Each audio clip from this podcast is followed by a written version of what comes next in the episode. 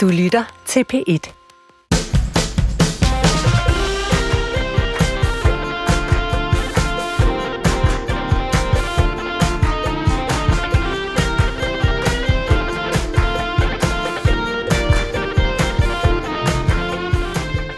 God formiddag, og rigtig hjertelig velkommen til endnu en omgang, og jo den sidste omgang, af det program, vi har valgt at kalde Ugen Forfra.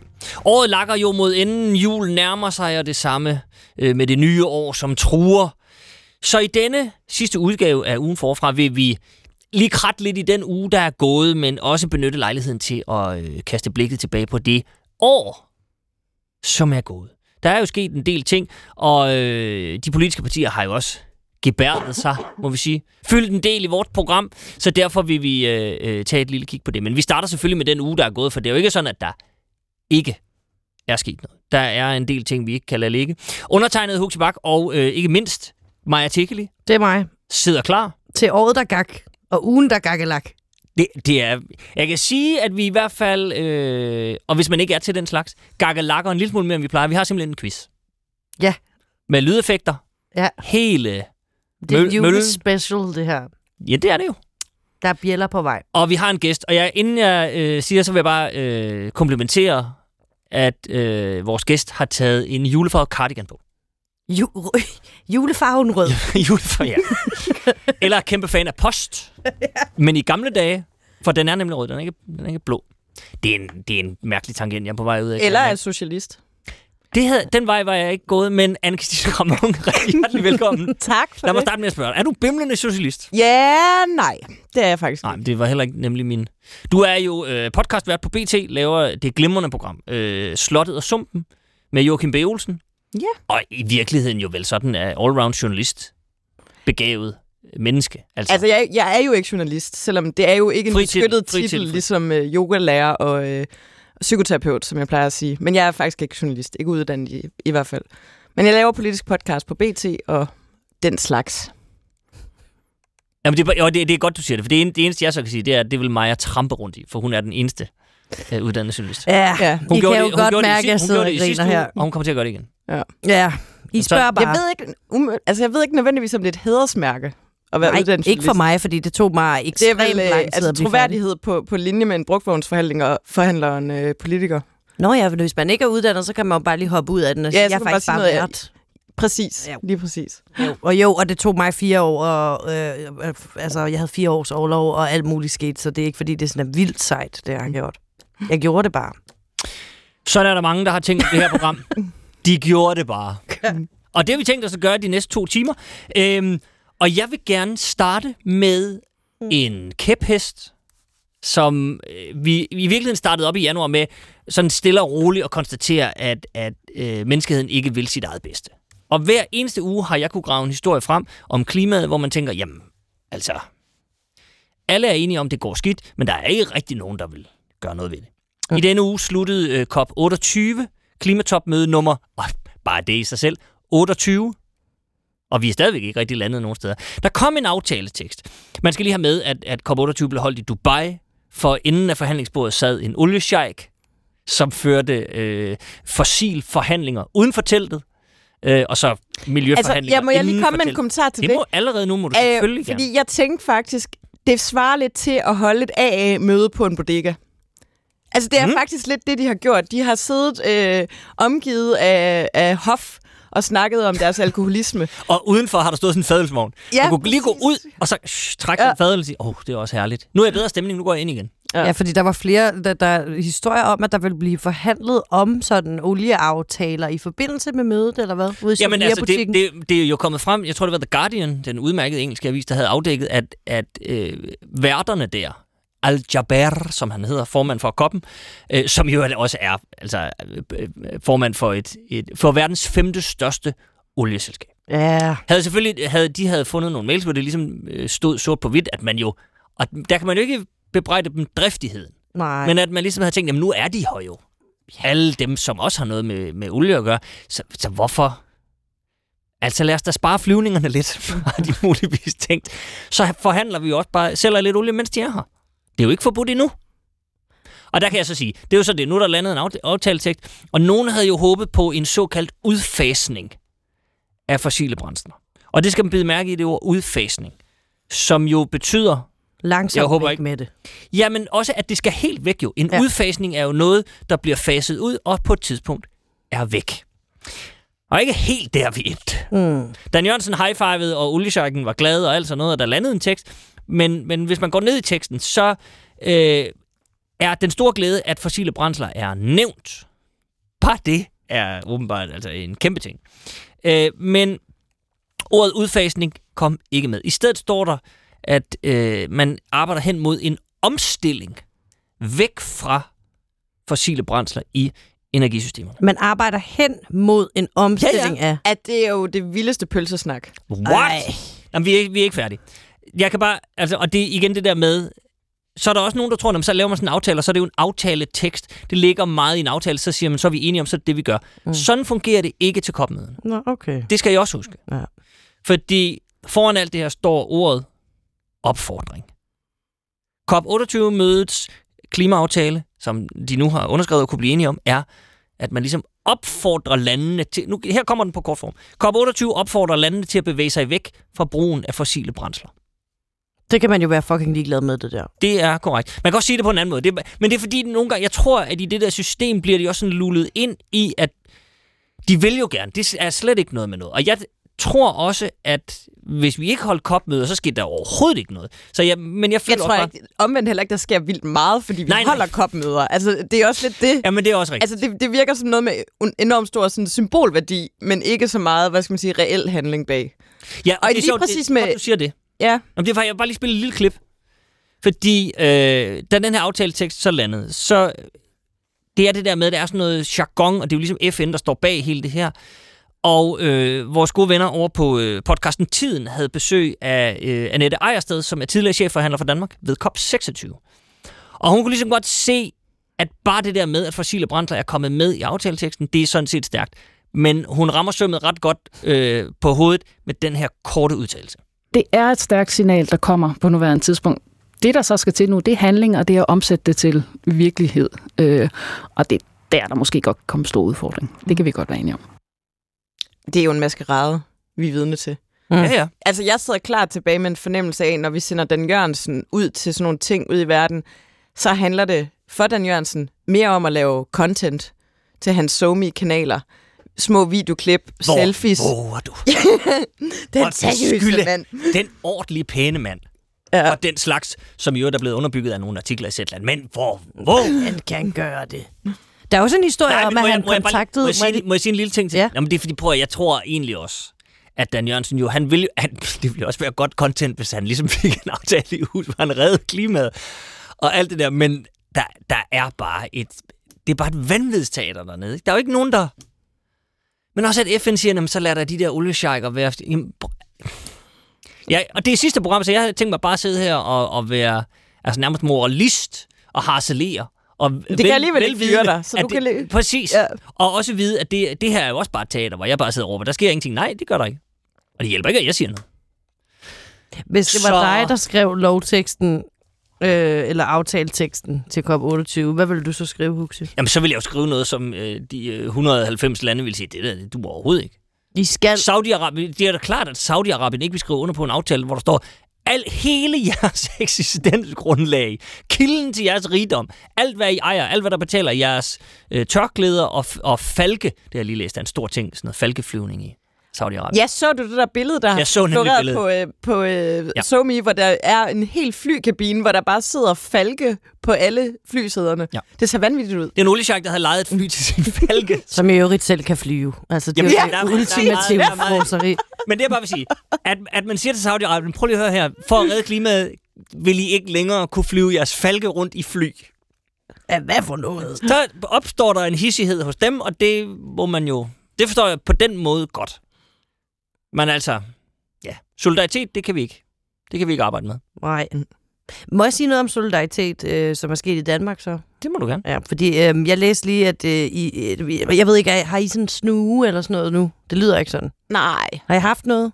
Jo. Lidt snue har man vel altid. Ja, nu, ikke? Her, Ja, ja, skiftetider. Øh, Ja. og, og det er nemlig meget, meget, meget, meget, meget, meget normalt, at man har det. Nå, men i hvert fald, så læste jeg, at øh, Folketinget i forgårs, øh, eller i hvert fald tidligere på ugen, var så hårdt ramt af sygdom, at flere møder i salen, det må blive aflyst.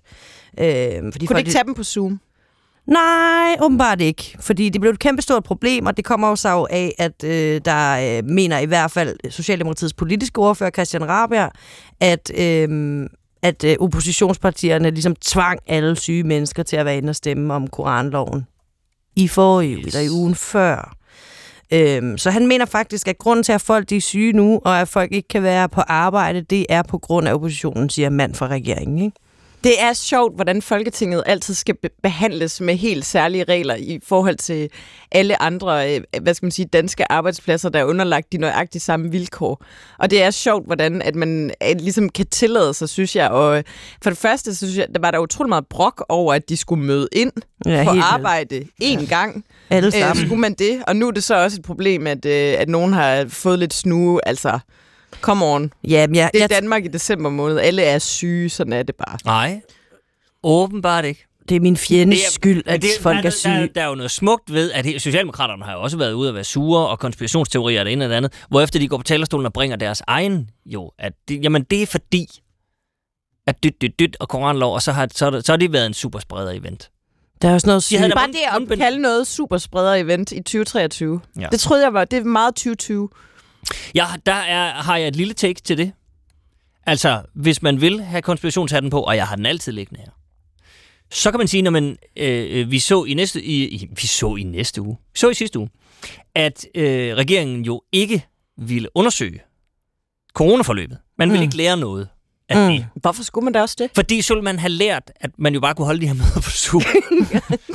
Men det er man ikke interesseret i. Det vil man ikke lære. Fordi så kunne Christian Rabia og Madsen ikke stå på Folketingets talerstol og være sur over det her. Og sige, der kan I bare se, I er også dumme. Hvorfor skulle vi møde op til en principiel øh, vigtig ting og øh, gennemføre det, der sådan set står i grundloven, som vi alle sammen har, har skrevet under på, nemlig at vi skal dukke op til vigtige øh, afstemninger og, og stemme ud fra vores overbevisning. Det gør vi så ikke alligevel, fordi der er partidisciplin og det ene og det andet, og, blablabla, og selvom vi har sagt det og sådan noget, så stemmer vi stemmer med grædende finger. Alt det, vi var igennem i sidste uge. Øhm, men det vil man er ikke interesseret i, Lerne. Jeg har det også bare sådan, er en influencer nu også politisk? Altså sådan, og det er min øh, politiske modstanders skyld, at folk er syge nu. Det bliver sådan lidt udmattende, når den der kamp, den skal spredes ud over alle mulige Ej, men det forskellige er jo nogle situationer. gange. Ikke? Det bliver sådan Paradise Hotel på Coke. Må jeg spørge dig, som Ja. ja. kommunikationsperson, altså en, der har forstand på det her, hvor vigtigt er det her budskab at få spredt for regeringen og Socialdemokratiet? Altså, at det er oppositionens skyld, at vi er blevet syge. Jamen, det er jo bare, altså, jeg vil, jeg vil, man kan jo se, de skal jo hele tiden angribe. De angriber jo hele tiden hinanden. Og nogle gange så går det bare hen og bliver latterligt, når det eneste, de kan træde op af jorden, det er netop, at øh, det- har været en superspreder-event og stemme om koranlov. Altså, øh, og, og der, øh, der vir- havde det nok virket lidt øh, bedre at bare holde sin mund, simpelthen.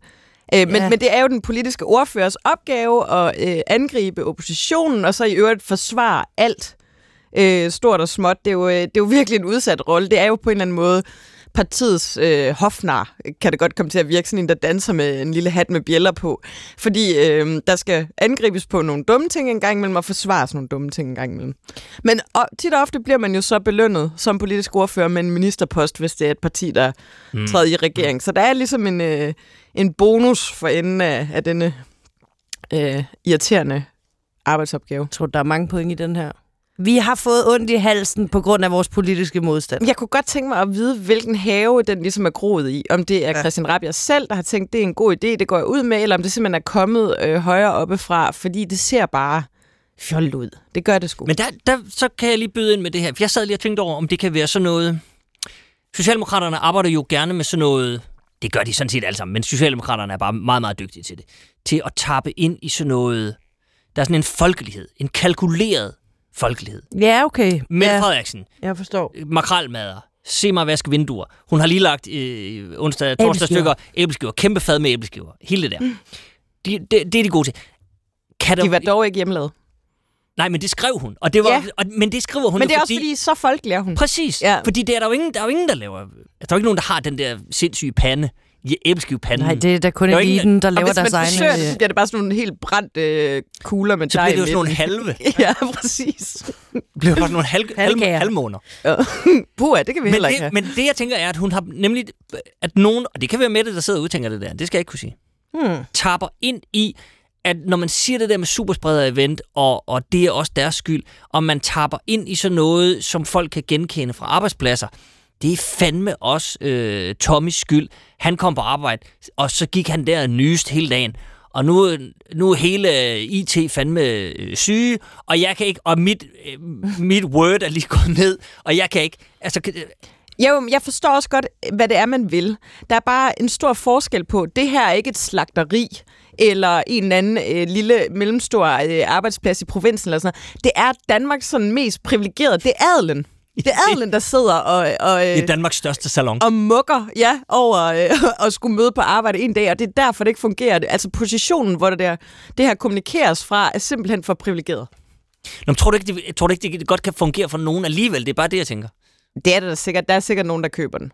Det, øh, det er der garanteret. Det tror jeg. Men ikke os.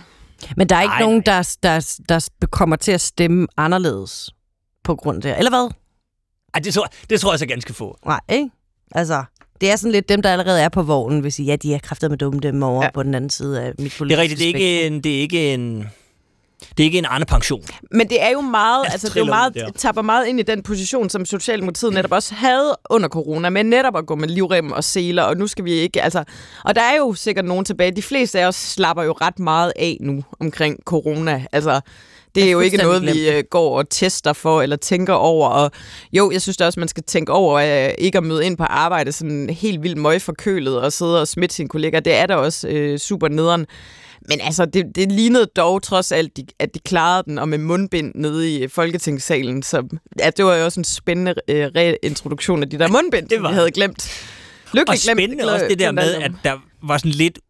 Det var ikke alle, der var enige om, hvornår og hvordan man skulle have de der mundbind på. Hvad mener Det var du også, det? jamen det var, der var nogen, der havde dem på, og så var der nogen, der sagde, "Hvor- hvorfor havde du mundbind på? Og så tog du det af, så snart du kom ud på gangen. Så er det ligegyldigt. Og så var der sådan lidt, jamen det er fordi, der er mere frisk luft ud på gangen hjemme. "Åh, Okay, men der var tre meter mellem folk, og jeg havde en tomstok med hele tiden.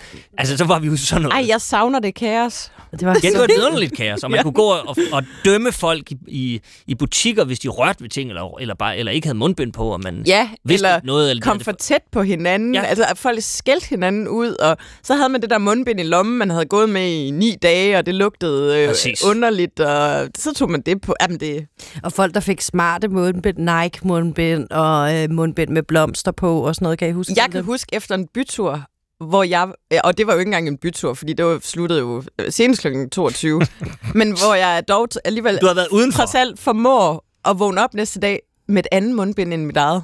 Det er sådan lidt, af, det er sådan lidt Uh. med tyggegummi, Ja. op med en andens tyggegummi i Ja, munden, ikke? præcis, det var, og det viser sig så, at det var en, jeg kendte, som, ja, det var Gertrud Højlund, min veninde, der har været på TV2. Men trods alt, det der med at vågne op med et øh, andet mundbind end lidt ens eget, det er slet æde. Det er nogle lidt gode tider. Man savner sådan det genkendelige i frygten for folk, der hostede. Altså også tiden inden mundbind, hvor at når du var i metroen, og nogen hostede, så Ja. ja. gik der øh, en engel igennem rummet, eller hvad man Og siger, der blev fuldstændig stille. coronapas-stress, Ja. hvis man skulle på en restaurant, eller... Amen, Ja. ja. Ja, det er rigtigt. Good Den, den der, times. man fik Men det den måske... der lille tænkepause, mens ens coronapas loadede, og man stod Ja. der. Men nu gør Christian Ja. Rabjerg Madsen jo faktisk Dejligt. det, at han får os til at sidde og reminisce de gode tider, ja. hvor Ja. vores frihed var berøvet Ja, ja. Men det er fordi, overvågning er lige med frihed. Ja, det er rigtigt. Så vi savner friheden. Fuck, hvor var det fedt med den panini der. Ikke? Det var dejligt. Nå, men altså... øh, Skal der en overskrift på det her egentlig? Ja, det har jeg tænkt mig at, at nægte. At putte en overskrift på, at oppositionen... Så gør du det bare. Jamen, okay, hvad hedder det? Hvad hedder det? Hvad hedder det? Politikere, kolon, de andre er dumme. Er det ikke bare det, der sker? Er Det kan jeg godt lide. det ikke bare det? Ja, Jeg tror, at Rabia, han skriver ned. Den kommer fra salen. Den kommer i salen snart. Næste hey, uge. I er dumme.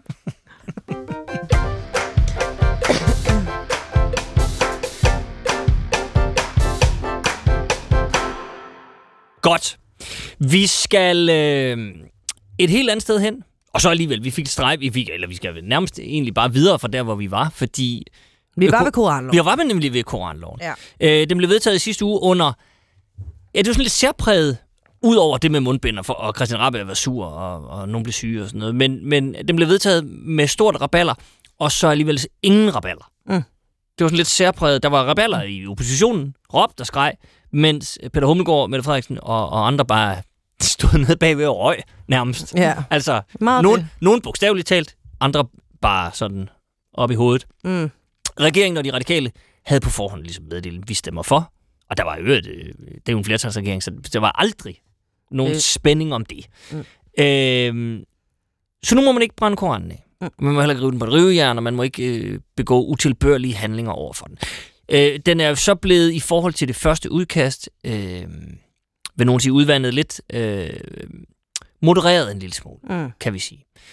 Men øh, hele den her lov er jo, lad os se det i øjnene, vedtaget på grund af nærmest en mand. Rasmus Paludan. Og nogle koranopbrændinger. Øh, og så er spørgsmålet jo så, jamen, virker det så? Holder han bare helt op med det, som han jo i øvrigt øh, er holdt op med siden, altså han har jo ikke brændt noget af i et år. Så der er jo Ja, og stemt, han prøvede på folkemødet, øh, mens han var ude i vandet. Jo, ja, det er rigtigt, ja. Hvor det kan han ikke Ja. ja. den, fordi den Det er var så svært med Ja, okay, vand og åben ild. præcis. Ja, han kunne ikke være inde på, i selve området, hvor der var folkemøde, fordi det, der var han ligesom fået, rigtigt. der måtte han ikke være, så gik han ud i vandet, så blev den våd. Så du har faktisk ret. Nå, men ja, det er bare for at sige, at han du har... har faktisk ret. Jeg ved ikke- ikke, hvad jeg blander mig for. Jamen, det er okay. Øh, men, og det er også blevet nævnt i det her program, vi, vi, vi undertegnet og Amina Samantha Kåre, og, og jeg er sikker på, at du også mig, altså ligesom, man har haft en idé om, jeg er sgu ikke sikker på det, Prøv, at- jeg, synes, at Paludan bare lægger sig ned og siger, øv bøv, så er der lovgivning, nu går jeg hjem og starter en køreskole. jeg synes, det du skal til Altså- at sige nu, er årets mindst overraskende. Jeg synes faktisk omvendt, at det har været sådan lidt spændende, fordi man har vidst, at siden øh, der, den her idé overhovedet kom på tale med koranloven, så har han siddet derhjemme og brygget. Mm. Altså, han har Nå, siddet det, er og det, det har han jo sagt. Ja. Og øh, så derfor er det jo virkelig fedt at se, hvad er det så, han har pynset på. Ja. Og skulle man ikke have øh, strejfet den historie i løbet af ugen, så, så kan vi sige, at Rasmus Paludan har fundet et af, hvad han selv betegner som mange huller i den her lov. Han betegner loven som øh, hullet som 10.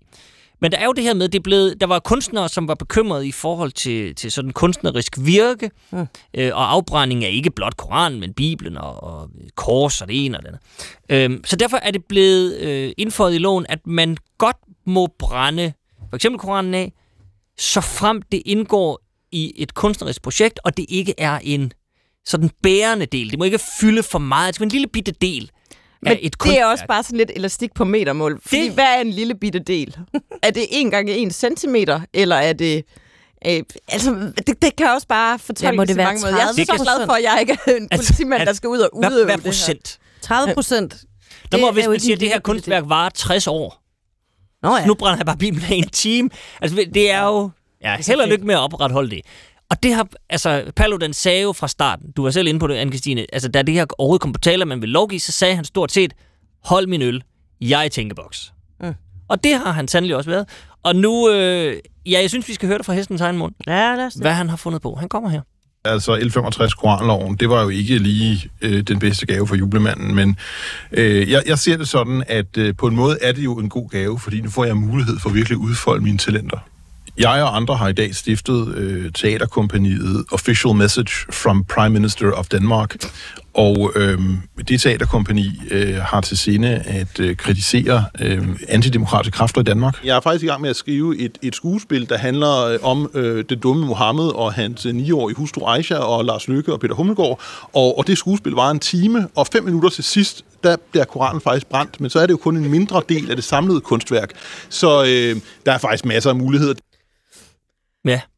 Altså, man kan ikke klandre ham for ikke at være kreativ. Nej, det kan man sandelig ikke. Og det er jo det, der er problemet. Altså, hvis man... Hvis man, og det har de jo sagt, hvis man ligesom sagde, jamen det er fordi, vi vil stoppe Rasmus Paludan, jamen det, det, Det kan altså, man ikke. Det kan Det man ikke. kan man ikke. Altså. Jeg vil så gerne vide, hvad de ellers, eller hvad han ellers har været igennem i sådan sådan en brainstorm-proces. Åh oh, ja. Har han været igennem øh, billedhuggeri, øh, altså mal malerier, noget performance art, og så er han endt her, eller hvordan har processen Men prøv, ligesom nu, været? siger han, nu siger han jo selv her i klippet, at det, han er jo glad for den så langt, som at nu kan han komme til at udfolde sine talenter. Og jeg har på fornemmelsen, at det her det er kun øh, day one i teatergruppen. Det tror jeg men hvem er mere med? Prøv lige at høre her. Han har, hvis du tænker over det, han har jo, nu har han stiftet en teatertrup. Alene den sætning er vidunderlig. Han har også stiftet en religion, fordi som, som Ja. ja. lidt øh, rigtigt. preemptive greb mod koranloven, øh, hvad den hedder, Sankt Jakob Maurdræberens kirke, Ja. ja. hvor han selv er ærkebiskop. Altså det er jo ikke, fordi han ikke er kreativ, som du siger. Mm. Så jeg tror kun, vi har set, altså låget er lige blevet lettet på den kreative bøtte. Ja, og var det øh, foran Tyrkiets ambassade, der allerede er lagt an til Ja. ja. første forestilling? Jeg kan, premiere jeg kan der, citere fra artiklen i BT. Det er Paludans forventning, at teatertruppen får premiere foran Tyrkiets ambassade i foråret. Jeg glæder mig til at se, hvad... Billetpris ukendt. Det står der ikke, det er bare noget. Jamen, det er sådan noget gadeteater, der kommer tilbage i de danske gader igen. Ja. Ja. Det er da også spændende. Det har man ikke set i lang tid. Men humlen er igen for mig, altså... Og det, det, er, det er i virkeligheden mit største problem med det her. Det, det er jo en... Jeg tror simpelthen ikke, altså, det kommer ikke til at gøre nogen forskel, den her lov. Det er jo ligegyldigt. Ja. Det, det, det er underlig ligegyldig lovgivning. Men det er jo der, hvor at trolden vi- virkelig øhm, viser, hvad den kan. Altså, fordi jeg mener jo, at Rasmus Paludan er Danmarks troll nummer et, ligesom sådan en internet-troll. Og Mm. ikke sådan en russisk troll, som folk, der lytter til P1 nu, tror jeg, snakker om. Sådan en, der er i stand til at prikke lige præcis de rigtige steder øh, på nogen, der bliver vrede og reagerer præcis som trolden gerne vil have, at de skal reagere, så Mm, trolden kan mm. fortsætte sit drilleri. Altså, øh, det at han, lad os sige, har premiere på sin forestilling foran den tyrkiske ambassade, efter den her lov er kommet igennem, og slipper fra nu igen at brænde Koranen foran den tyrkiske ambassade. Det er jo et, også et rigtig godt eksempel på, at hvis øhm, du skal, øh, hvad kan man sige, bryde reglerne, så er det bedst, hvis du kender dem rigtig, rigtig godt. Altså, forstår I, hvad jeg mener? Ja, ja, ja. Hvis du ved, hvordan man ikke må snyde til eksamen, så ved du også godt, hvordan man må snyde til eksamen. Hvis du ved, hvor man ikke må ryge, så ved du også, hvor at man må ryge, for der hænger ikke et skilt her.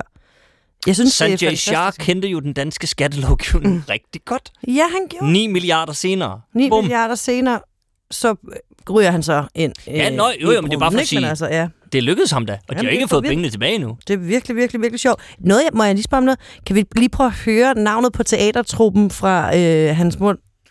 Official message from Prime Minister of Denmark. Et. Jeg har jo meget svært ved at grine, når jeg hører det her, fordi jeg elsker en rigtig amerikaniseret danglish. Prøv at spille det en gang til. Official message from Prime Minister of Denmark. From the Prime Minister of Denmark. Er det ikke det, man vil sige? Jo.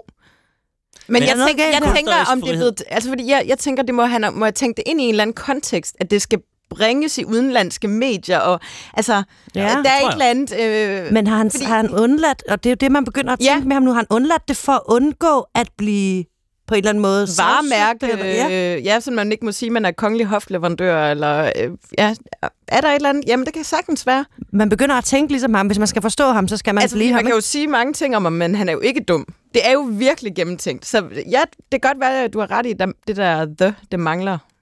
Kan du høre det en gang til? årsag. Official message from Prime Minister of Denmark. En sms-tone, man gerne vil have. Ja. Okay. Jamen altså, Official message from Prime Minister of Denmark. From the. Det irriterer mig lidt. Det må sige, vi kan lige ringe til ham efter programmet. jeg, i hvert fald, jeg, jeg vil bare glæde mig til, øh, til, at teateranmelderne kommer på arbejde Åh oh, ja. til foråret. Hvor mange stjerner? Ej, men jeg, jeg glæder mig bare til at se. Altså, jeg ved godt, det er teater, men jeg forestiller mig, at det bliver et cirkus. Kæmpe cirkus. Selvfølgelig gør det det. Og det er jo det, jeg kom til at tænke på øh, for, for noget tid siden. Jeg holder meget af Simpsons. Og, og hvis man øh, kender The Simpsons, så ved man, at der findes efterhånden så mange afsnit, at der er en Simpsons, der passer til alle situationer.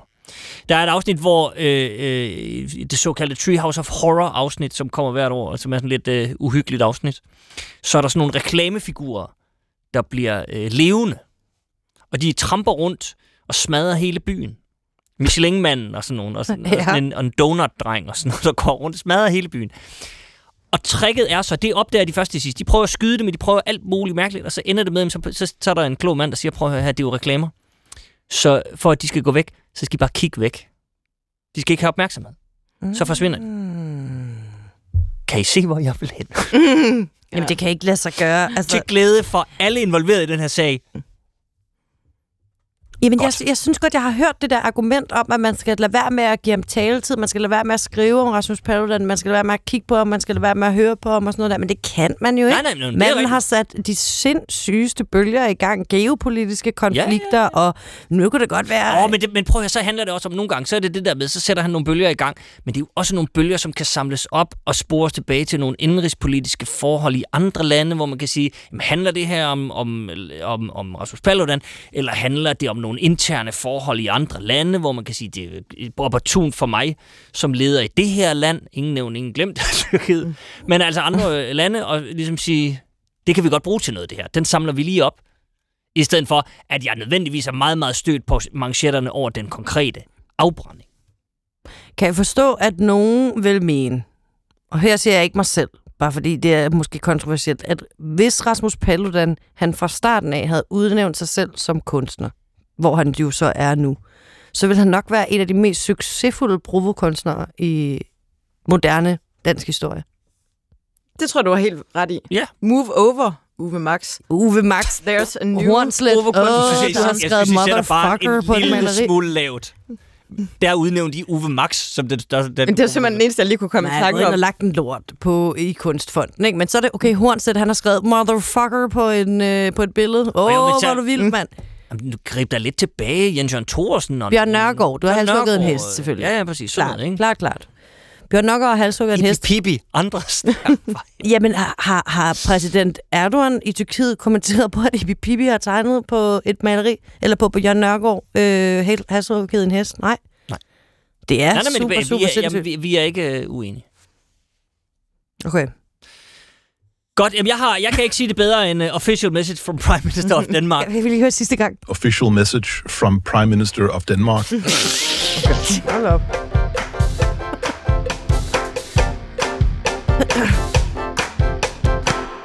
Fra kunst til øh, bagepolitik. Jeg skulle lige se, om jeg kunne lave en smuk overgang, men det er lidt svært. Øh, man kan så til gengæld sige, at det her er også en form for gentagelse af noget, vi har hørt før, fordi i denne her uge kunne man også læse i Ekstrabladet, at, øh, eller historien om, at Socialdemokratiets nye udlændingeordfører Frederik Vad efter sigende godkendte et forhold mellem en medarbejder på 26 og en 15-årig medarbejder, øh, dengang han sad i DSU, og det var så i 2019.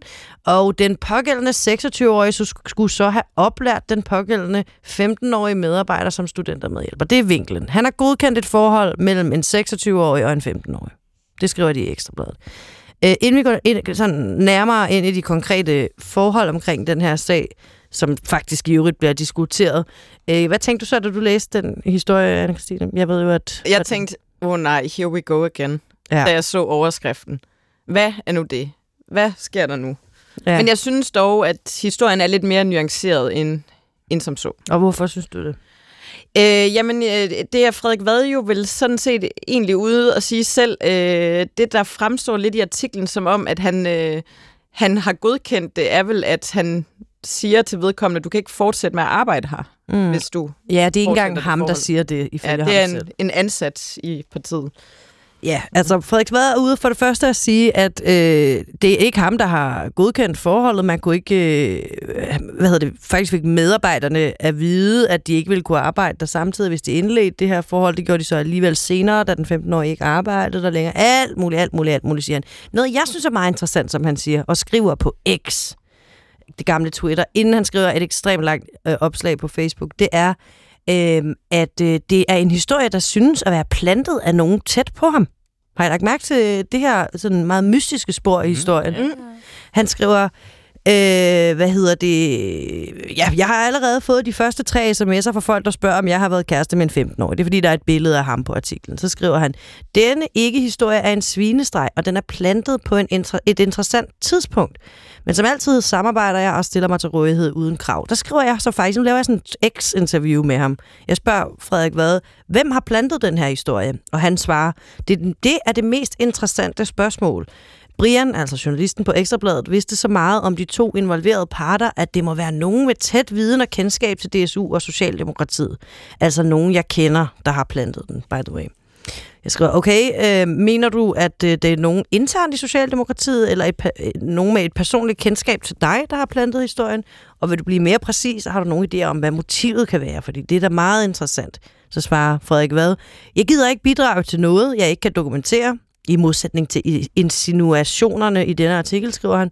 Men det kan kun være nogen i og omkring mit parti, eller i og omkring DSU. Detaljegraden betyder, at det ikke at det ikke kan være et rygte, der er samlet op på et brunt værtshus.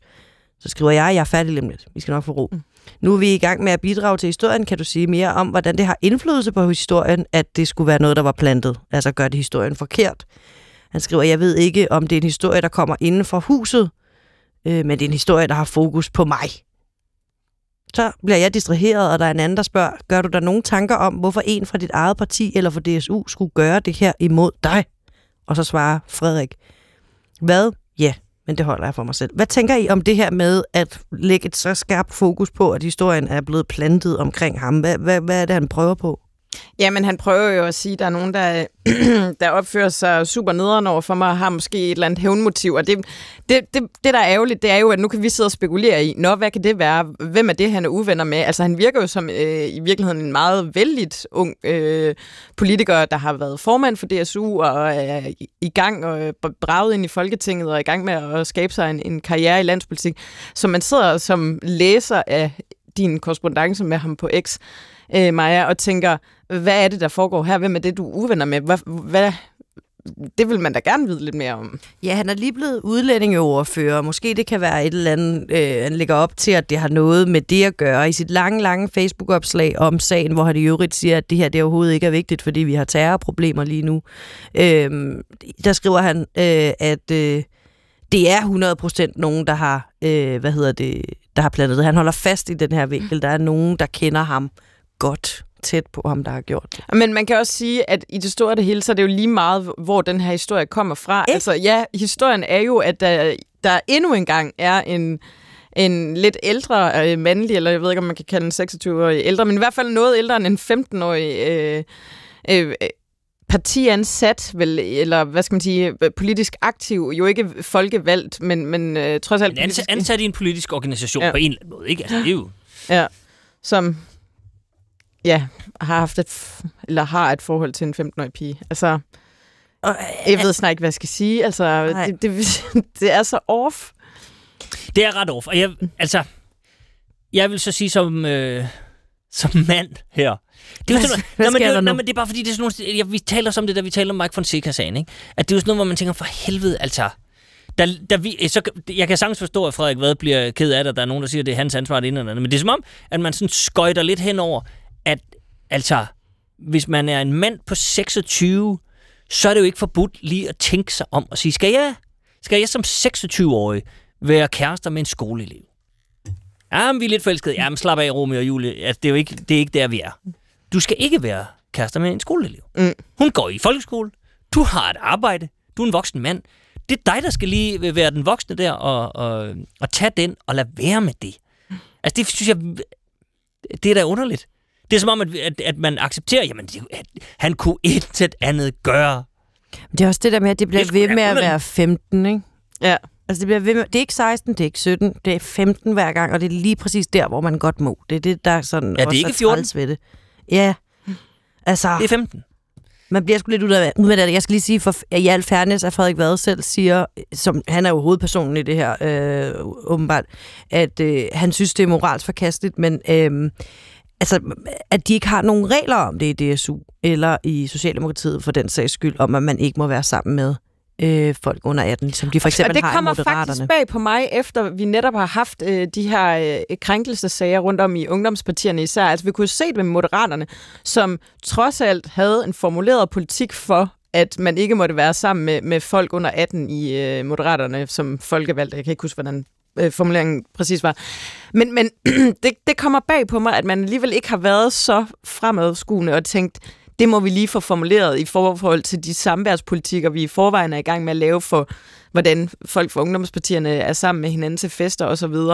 Men det har man simpelthen ikke gjort. Han siger i forhold til DSU, at de ikke har sådan nogle regler, fordi de synes, de er svære at skrue sammen. Udfordringen er der her, når jeg citerer, øh, den store aldersforskel og den unge kvindes alder, men det kan være svært at undgå gråzoner, hvis man har en fast regel om, at man ikke må blive forelsket i nogen under 18. Mange på 19 og 17 vil jeg kæreste. Men det der, man kan lave det der med, hvad skal man sige, differentieret lovgivning, hvor man siger, jamen det spænd, der hedder mellem øh, 15 og 21 for eksempel, er i orden. En 21-årig må godt blive kæreste med en 15-årig, eller 20-årig, eller 18-årig. Altså, det, det, det kan man jo sagtens komme udenom, mm. de der ting. Jamen, også i, i, i moderpartiet.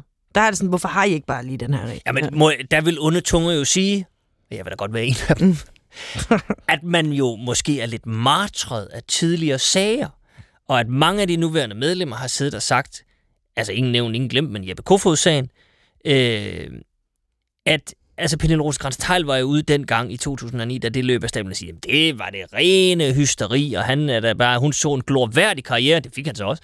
Og altså, folk skal var, ikke blande sig i nej, det skal folk sager. ikke blande sig i det ene eller andet. Mm. Så de kan nærmest, de kan ikke komme til at lave nogle regler, uden at folk så vil sige, hvorfor laver de de regler? Jamen det er fordi det der med, med Jeppe, det var ikke så godt og sådan noget. Så de, der må de bare sidde i den saks, der hedder, det kan vi ikke gøre, fordi så skal vi forholde os mere til den sag, som for hver dag, der er gået siden, er blevet mere og mere betændt. Men de har trods alt den fordel, at Jeppe Kofod er ude af politik. Og men det er jo også for ganske nylig. Nu kan de ja. så begynde at, prrr, at puste lidt ud, og der skal nok lige gå lidt mere tid. Ja. Jamen, det kan godt være, du har ret. Burde alle øh, partier have den her regel, synes I det? Det synes Red Barnet. Er det? Jeg synes bare, alle burde have det moralkodex. Eller sådan, altså, at det, det burde, vi burde. Nogle gange ja. så kan man blive sådan helt chokeret over, hvad der er behov for regler ja, for. Du må Enig. ikke gifte dig med børn. Altså bare tænk, at vi har den regel i Danmark, for ellers så er der nogen, der finder på at gøre det. Det synes jeg, ja. Tror I, at det brede Danmark deler vores farvelse? Egentlig. Er det sådan noget? Ja, det noget? tror jeg faktisk. Ja?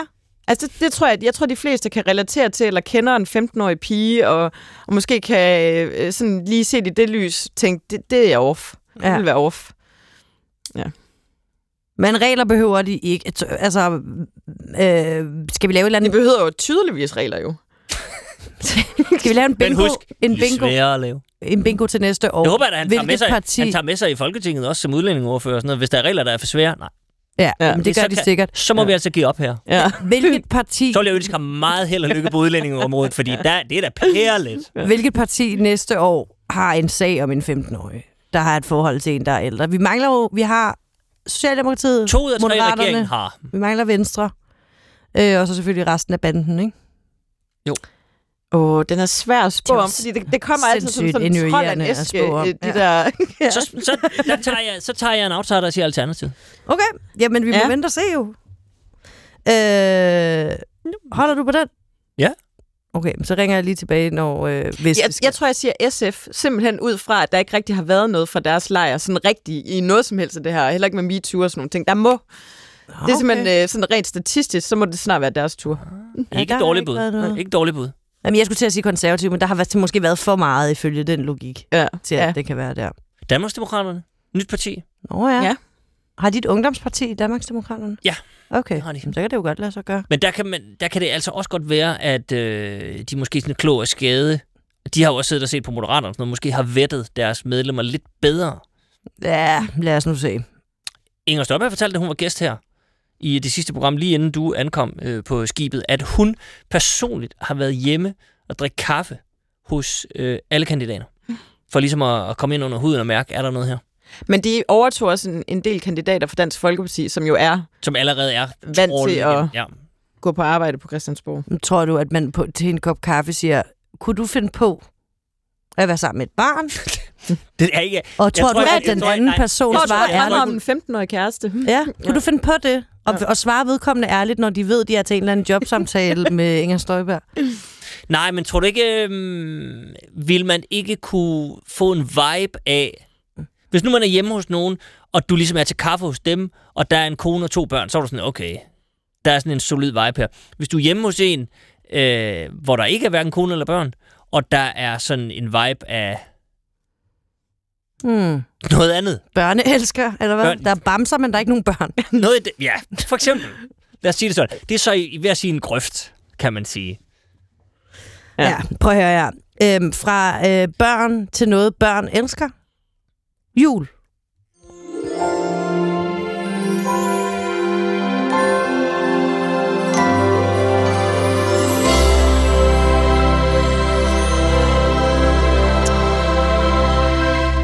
Wow, det var en fantastisk jingles i forbindelse med den julequiz, jeg har lavet. Fordi i forbindelse med, at det snart er jul, så er der en masse julecontent fra de etablerede medier om danske politikere. Der er, de bliver så menneskeliggjort og vedkommende i sådan interviews om, hvad de godt kan lide ved jul, hvordan de holder jul osv.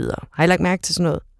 Mm. Meget. Sådan lidt, spiser du and eller gås til jul? Ja, jeg spiser faktisk ingen af delene. Jeg spiser noget helt tredje, og det er svinekød, fordi det mener jeg, at man skulle kunne. Ikke? Så det går altid over i et eller andet politisk i løbet af interviewet.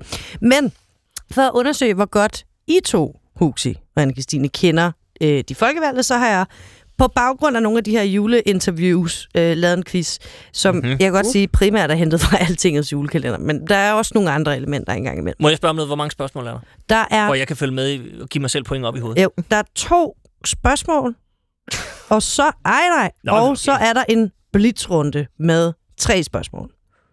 Så fem spørgsmål. Der er fem spørgsmål, men de, de er af forskellige art, de her spørgsmål. Okay. Ikke? Stærkt. Alright, er I klar til at gå i gang? Skal jeg lige, ja. vi ikke lige have jinglen igen så? Meget gerne. Julejinglen, som er vildt lang.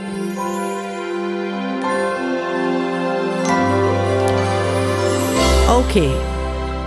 Spørgsmål nummer et. Når adspurgt til, hvilken julefilm den her partiformand altid siger i julen, svarer vedkommende sådan her.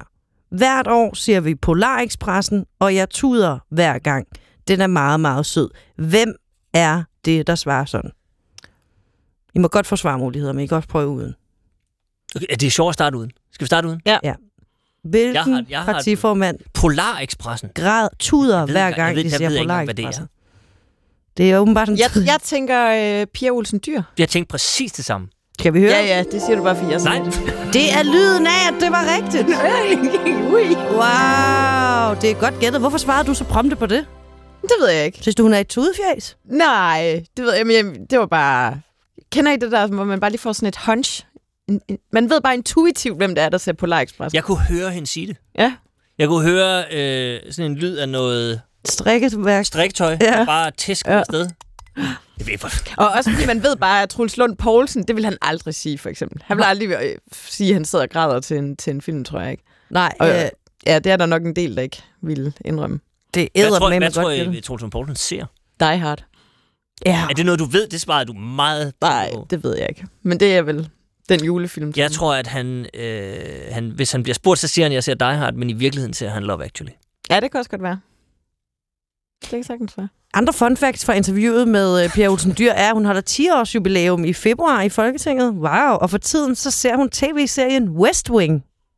Den er også god. Ja. Det er lidt sent at komme til den. Nej, men hun hvis ser den nu. skal- Den er god. Nu der ser er hun ikke, den. Der er ikke Er det ikke sådan, at man kan tage op en gang imellem, ligesom Matador?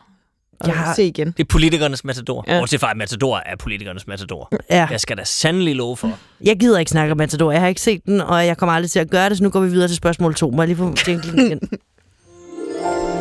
Okay. Hvilken, okay, nu bliver det lidt trist. Hvilken dansk politikers hund døde en juleaften, da den forsøgte at spise gåseskroget fra skraldespanden, efter naboens kat havde slæbt det ud af skraldespanden? Altså gåseskroget. Vil jeg have svarmuligheder? Jeg tror godt, jeg ved, hvem det er. Jeg har også et gæt. Okay, vil I sige det på samme tid? Må jeg starte med ja, at sige så, fordi jeg vil ikke anklages for noget. Ja. Jeg mener at have læst, at det drejer sig om en kvinde, Ja. som er formand for et parti, Ja. og hun har en ny hund nu. Ja. Bare for... Jeg tror, det er Inger Støjberg. Okay, og hvad siger du? Jeg tænkte Pia Kærsgaard. Okay, jamen så får vi det afgjort. Lad os starte. Pia Kærsgaard. Inger Støjberg. Ej. Wow. Jeg har bare lige læst højt for interviewet. øh, Der bliver spurgt til, om Ludvig Støjberg, altså hendes nye hund, får øh, lille haps ved julebordet. Har den efternavn? Ja, ja, og den er jo også stillet op til Folketinget i år. Øh, der var han helt partis, eller Det er- hvad ja, hedder det det, partiside for den. Ja, Ludvig Støjberg. Nej, han får ikke en lille, han, han får ikke meget. Han får måske en lille stump. Det hænger faktisk sammen med, at min tidligere hund døde det år, hvor min far var terminal og lå for døden. Naboens kat slæbte gåseskroget op for skraldespanden, og det spiser min hund så og dør. Det var en frygtelig juleaften. Og så var det lige naboens kat, som min hund altid har ligget i åben krig med. At det blev katten, til vand, der vandt til sidst, det kunne man faktisk godt lave en film om, siger hun. Det ved jeg ikke. Så er der Sådan noget en nyt for Pia Olsen Disney. Dyr at grine til, eller græ- græde til, hedder Ja. det, Måske ikke hvis grine. den bliver lavet. Det ved vi jo ikke. Jeg ved ikke. Om, altså, Jeg ved ikke lige, om jeg vil se den her film, men jeg kan godt forstå, at der har været mange følelser på spil for Inger Støjberg den her jul. Vil du ikke se sådan en eller anden dark Disney, hvor en kat myrder kvarterets hunde? Jo, Men... men Nogle gåseskrog, den nej. bare ligger rundt omkring. Det garanterer jeg dig, det vil du. Ja, okay. Forestil dig, at, at Rasmus Paludan skriver Nå, så vil jeg se den. store dele, store dele af teksten. Så har I mig. Uh, Public Enemy Number One har lavet en film om uh, den, en, en, en kat, der trækker gåseskrog. Okay, det var godt uh, gættet. Nu går vi til blitzrunden. Så er der blitzrunde. Yes. Og det er forholder sig sådan, jeg spørger hvem, og jeg stiller et spørgsmål, og så får I to svarmuligheder, og så skal I lige hurtigt efter vælge, øh, hvem af de to politikere, der enten har sagt eller gjort, følge det. Okay, er I klar? Ja. Hvem ønsker sig en lilla og grøn slipover til jul? Er det Søren Pape eller Søren Pind? Søren Pind. Sådan, Pape. Lad os sige øh, Søren Pind. Ja, ja. Rigtigt. Åh, Det skulle ikke Søren Pape. Næste spørgsmål. Hvem svarer i forbindelse med spørgsmålet om nytårsfortsæt, at vedkommende er begyndt at styrketræne med kettlebells, som vi har i vores hjem, og har tænkt sig at fortsætte med at styrketræne med kettlebells, som de har i deres hjem? er det Ole Birk Olsen eller Dan Jørgensen? Ole Birk Olsen. Ja, det tror jeg også. Det lyder ikke som Dan Jørgensen. Det er nemlig rigtigt. Dan Jørgensen, han tror jeg mere er i fitten i træningscenteret. Hvorfor Dan vidste du det så hurtigt? Jeg tror faktisk, jeg har læst det et eller andet sted. Okay, Ja. okay. Dan Jørgensen træner i center, fordi derhjemme er der ikke nogen, der kan se ham. Nej. Og der er ikke nogen... Øh, altså, der er også nogen, der skal filme ham. Og... Præcis. Ja. Her kommer det sidste spørgsmål i, derhjemme. Her kommer det sidste spørgsmål i øh, julekvisten i Blitzkrigen. Hvem er det her? Og her kommer et citat. Jeg er en meget, meget glad julenisse. Jeg har pyntet op, købt juletræ og bagt alle julekagerne, både brunkager, finskbrød og kleiner. Okay, vaniljekransene mangler jeg, men måske også nogle brændte mandler. Er det Mette Thiesen eller Magnus Heunicke? Nej, det tror jeg godt, jeg ved. Jeg tror, det er Magnus Heunicke. Ja, det tror jeg også. Hvorfor tror I det? Men jeg kan høre ham sige Ja, det. ja, det kunne jeg også Jeg godt. kan fuldstændig høre ham sige Ja. det. Jeg er en meget, meget glad julenisse. Ja. Og hvorfor er det, I kan høre ham sige det? Jeg bliver nødt til at få det uddybet, inden vi får... Fordi han bare er en glad julenisse. Det der, det er sagt på en måde, så han, han selv tror på det jo. Ja. Og det er det, der gør hele forskellen. Mette Thiesen kunne også godt sige det, men hun vil ikke tro på det. Hun vil lyve, hvis hun sagde det. Det ville være et, Men hun vil det sige, ville et manuskript, hun Jeg er meget fra. glad julenisse. Ja. Altså, hun vil ikke lyde... Og så vil hun få flettet ind, at hun vil i øvrigt ikke være tryg ved at tage en taxa hen til juleaften. Nej. Det hele vil være noget frygteligt noget. Ja. Så det, det vil hun aldrig gøre. Det der, det er meget Magnus Heunicke-agtigt. Okay. Har, har, må jeg, jeg kigger lige ud på producer Anna, fordi det hele er lidt kaotisk i dag. Har vi, har vi juleklippet med Magnus Heunicke? Skal, vi, skal du bruge det? Nu skal du lige vide, om du har svaret rigtigt eller Jamen, forkert, fordi- og så kommer der det, et det klip er helt mere. sikkert, at det er ham. Er- Er det Magnus Heunicke? Nej. Nej, I tog fejl. Nej, er det, Er det Mette Mette Thiesen? Det er en juleløgn fra Mette Thiesen. Wow! Men, men så, vil jeg gerne, Ja. så vil jeg gerne stå på mål på. Det er det. det er en løgn. Jeg er løgn. Det er Ja. løgn. Altså, Det jeg jeg kan godt blive fristet til, at vi tre kører hjem til hende og banker på og sådan, viser os de kleiner. Nu. Ja, Hvad sagde du, undskyld? Jeg kan godt være fristet til, at vi øh, kører hjem til hende og simpelthen banker på og sådan, viser Ja, os de ja, kleiner. ja. Vi skal se kleinerne, vi skal se brunkærerne, vi skal se finskbrødet, hvad end det er. Så skal vi se juletræet, og så skal vi se oppytningen, og så skal du smile på en måde, der overbeviser os om, at du er en meget, meget glad julenisse. Ja. Og så skal vi have Magnus Heunicke til at bare indtale den tekst, og se om ikke han kan gøre det mere Ja. overbevisende. For det vil jeg ved med, Og kan. banke på hos ham, og han har det garanteret det hele stående. Han har klaret Ja. det. Han er længere end det. Det tror jeg også. Kan vi lige blive Han er klædt ud som nisse, når, når han åbner. Hvor, hvordan, hvor er det, I oplever den her varme som hos Magnus Heunicke, som vi sådan lidt tag, går udenom at Men beskrive? har du ikke det? set, altså han på Instagram, han lægger billeder op af solnedgange, og Må jeg, ja, må jeg fortælle en personlig anekdote? Min øh, nevø øh, gik i børnehave og var på tur med børnehaven og sidder et sted og spiser madpakker udenfor i den frie natur. Forbi kommer Magnus Heunicke, og så sætter han sig ned sammen med de her øh, børnehavebørn og spiser madpakke sammen med dem, og så og snakket med dem i en, i en halv times tid. Og det var bare en gigastor oplevelse for sådan en lille dreng. Og det er jeg bare nødt til at sige, det gør, øh, altså, det, det siger også noget om ens karakter, at man lige, at der var ikke noget kamera på, eller presse, eller noget som helst. Det var bare en børnehave, der sad i en park og spiste øh, madpakker, og så kom han tilfældigt forbi. Og det, det, sådan tror jeg faktisk, han er. Jeg tror faktisk, han er sådan en, øh, en vildt sød og karismatisk fyr jeg synes det også, det siger meget om ham, at han er ude og gå med sin madpakke. Ja. Ja. Hvem har ikke en madpakke med? ja, hvor var det henne egentlig? Jamen, jeg kan ikke, eller det kan også være, det var... Mærkeligt. Ja. Ja, okay. Nej, han er sød. Okay, men jeg kan jo så bare lige sige, uh, Huxi, du har uh, vundet julekvisten desværre, Anna-Christine. Og det, du har vundet, er den her sms-tone. Official message from Prime Minister of Denmark. Jeg har sendt den, jeg airdroppet den til din telefon. Det er jeg er meget, meget glad. Værsgo. Jeg er helt okay med at tabe. Skal vi så ikke bare lige runde af med bare lige at, at dedikere de sidste to minutter til, hvorvidt det kan blive for meget, når de folkevalgte lægger sådan noget jule-content op. Jeg er nemlig allerede nu fået alt, alt, alt, alt, alt, alt, for meget. Lidt af sådan julemad, det er jo lækkert, men, men det går lynhurtigt med at få for meget. Jeg, jeg kan ikke mere nu. nu de kan, kan bare stoppe, og vi skriver ikke mere end, øh, mere end 16. december. Bare, det er rigeligt nu. Ja, men du kan sagtens uh, sende mig til udpumpning af sådan noget jule. Men det er også en a two-way street, fordi politikerne skal lade være med at gøre det, men medierne skal også lade være med at spørge. Altså, medierne skal oh, også ja, stoppe ja, med at spørge, Ja, ja, hvordan ja. pynter du dit juletræ, og hvordan steger du din gås? Ja, ja, det er rigtigt. ja.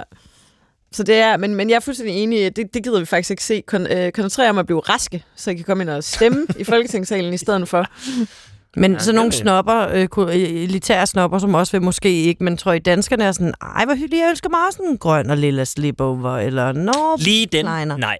Nej. jeg kan Søren Pins ønsker med en Reagan-byste og en slipover og sådan noget, som man kun kan have på i salonger, det tror jeg ikke dansk, rammer danskerne særlig godt. Okay. Højere, højere vandtryk og sådan noget. Det, Okay. det kan de. Ej, den der med højere vandtryk, som person, der bor på Nørrebro, der vil jeg altså sige, den er jeg fuldstændig med på, den vogn. Men Klar. er Er, det, fordi, I du klar over, hvor, hvor hårdt det er at vaske hår, når man ikke har så meget vandtryk? det er Søren Pind i hvert fald klar Ja. over. Men han har også usædvanligt stridt hår. Det Ja. har hans frisør fortalt ham. Så Nå. Okay, hvor er det et nyt, en anden form for Men det er- der? jeg følger bare med i, hvad han... Det går han og siger. Jeg ved ikke, om han går siger det, men han har skrevet det et sted på et tidspunkt. Okay. Nå, men altså, det kan da godt være, at der er nogen, der ser det kæmpe fad med øh, æbleskiver, som Mette Frederiksen delte på sin Instagram-profil, og tænker, det var da en dejlig besked. Det var da en dejlig hvad? Official message from Prime Minister of Denmark. Wow, det overraskede jeg mig selv med det der. Uh. Fedt lavet af mig. Ja, det synes jeg. Jeg synes ikke, vi, jeg synes ikke, vi kan komme det bedre op mod radiovisen her. Så altså, lad os, lad os, øh, lad os bare høre julejinglen op til radiovisen, Ja. og så, så er vi tilbage lige om lidt. alle Ja, sammen. rigtig glædelig jul da.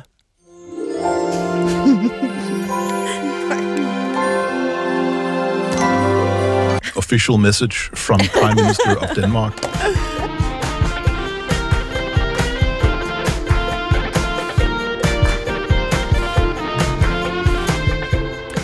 Rigtig hjertelig velkommen tilbage til den sidste time af det sidste program af ugen forfra. Undertegnet Huxi Bak, Maja Tekeli og vores gæst Anne-Christine Kramon har tilbragt den øh, sidste time med at kratte lidt i den uge, der er gået. Men øh, fordi året lakker mod enden, og det snart er jul og det ene og det andet, så har vi tænkt os lige at, at bruge den sidste time på sådan bare lige at se tilbage på året, der gik, og vi har øh, tænkt os at fokusere ret tungt på Christiansborg. Der sidder 13 partier derinde, så vi vil bruge den næste time på lige at vende dem alle sammen. Hvordan går det med dem? Sådan en lille status pt.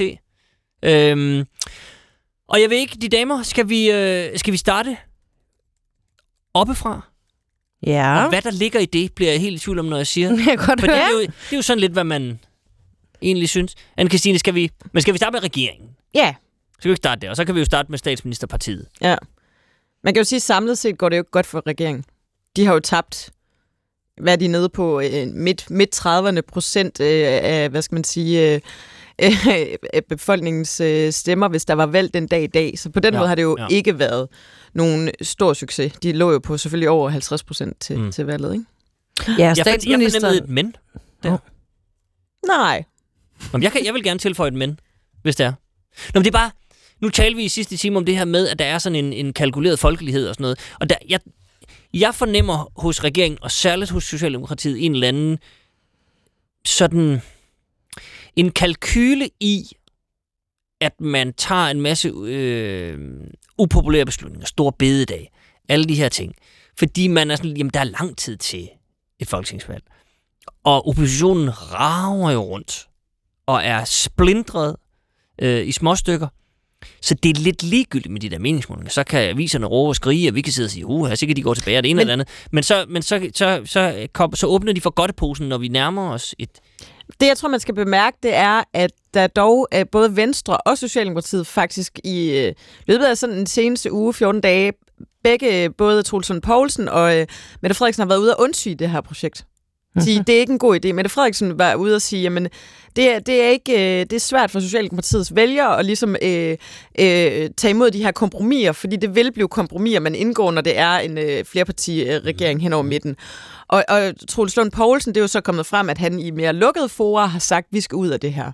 Mm. Ikke hvornår vi skal ud af det, men vi skal ud af det her. Mm. Så det virker også som om, at hvad skal man sige, den energi og kampgejst, vi så omkring den her regeringsdannelse, den er nok øh, ved at smuldre en lille smule, og nu er det mere blevet øh, ikke et fællesskab, man er der i, fordi man har lyst, men øh, mere et fællesskab, man er i, fordi man skal være der.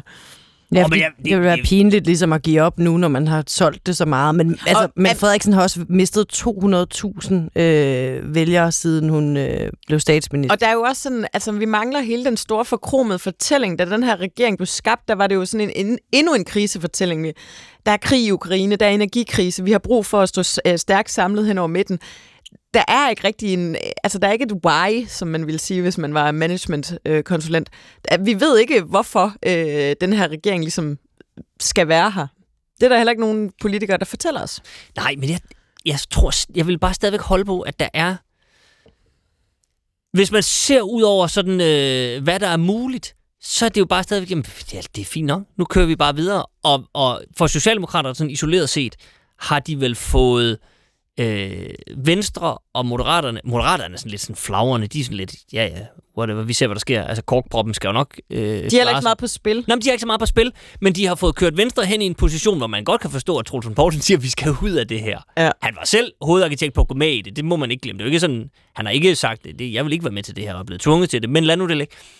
Men at Socialdemokraterne har den store fordel, at de ligesom siger, at det er os, der løber med den her. Og når der kommer en valgdag, så bliver det bare mere besværligt for Venstre at gå til valg på, at Socialdemokraterne er dumme, end for Socialdemokraterne at sige, at vi vil sådan set gerne fortsætte det her projekt, og hvis de der Venstre ikke vil være med, altså... Men det er jo altså, netop også det, der det bliver så interessant at se, hvordan man trækker sig med værdigheden i behold. Mm. Altså, hvordan trækker man sig og siger, vi vil ikke det her længere, men det har været en rigtig god idé, og det har været et fedt projekt. Men altså, det bliver en kommunikativ øvelse, som jeg øh, glæder mig til at overvære. Der skal man holde øje med, nu talte vi også lidt om det i sidste, i sidste, i sidste time, den politiske ordfører for Venstre, nu har vi taget lidt hul på dem, vil komme på altså, overarbejde der. Ja. Det er to ministerposter. Ja. Og en hat, Ja. man vil få i præmie der, tror jeg, på, den, på bagkanten af det. Ja, og der kan man sige, at øh, op til, at du var jo så Morten Dahlin, der nu er blevet borgmester, øh, borgmester minister, øh, men, men at der har jo ligesom været, øh, han har jo virkelig skulle stå på mål på alt det her minksnak, og øh, Mette Frederiksen og rigsretssag, og, øh, og nu, øh, nu bliver det snart en, øh, nu skal skuden snart ligesom vendes igen, og så skal man padle i den anden retning. Mm. Ja, det jo var så meget Torsten Schack, uheldigt der for den opgave. Morten Dahlin, der så havde sagt, at øh, det er ministerbilerne, der lokker, når man ikke går ind og øh, forlanger en undersøgelse af Mink-sagen. Ikke? Så Ja. bliver han selv minister. Ja. Og, og bakker i øvrigt på det. det. Det er jo sådan nogle ting, der sker, når man indgår mærkelige samarbejder, så har man lige pludselig ikke en holdning længere. Øh, må jeg læse noget højt, Mette Frederiksen har sagt om, at det her med, at øh, hun og partiet mister øh, Ja, må du da gerne. vælgere. Øhm, for det første så siger hun det i et interview i Altinget, at øh, hvis man er forfængelig anlagt, så skal man ikke være statsminister. Da jeg kom tilbage fra sommerferie sidste år, stod vi smag, svagt i målingerne. Der var blot flertal, og jeg fik kritik for alt muligt. Da danskerne så stemte, så fik vi de bedste valg i over 20 år. Så målingerne er udtryk for noget, en oplevelse, en stemning, men valgdagen er afgørende. Så siger hun til gengæld også, når hun bliver spurgt, at øh, i løbet af de seneste 50 år har ingen regering tabt så meget på så kort tid. Hvad er gået galt? Hun siger, at der er flere grunde. Det har noget at gøre med, at der er meget få statsminister, der har siddet lige så længe som hende i Europa. Og, øh, og der sker fald i meningsmålingerne for mange regeringer. Det ser ud til at være en tendens. Det er simpelthen noget, der sker i hele Europa. Det, her. er en Det er jo- naturlov. Mm. Ja, det, det, det kan jeg ikke gøre noget ved. Så har vi truffet nogle beslutninger, som nogen har været uenige i. Det står vi på mål for, og det gør ikke, at vi kommer til at tilrettelægge vores politiske arbejde anderledes. Og så til sidst, så siger hun, øh, i forhold til den begejstring, der er ved at ryge af ballonen. Det er noget, der knytter sig til det enkelte parti, når man står mest i egen ret.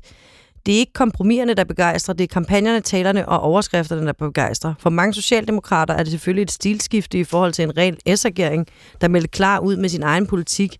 Men komprom- mens kompromiset først kom med aftalen. Her er det omvendt. Nu er det på forhånd udtryk for et kompromis, når regeringen melder noget ud.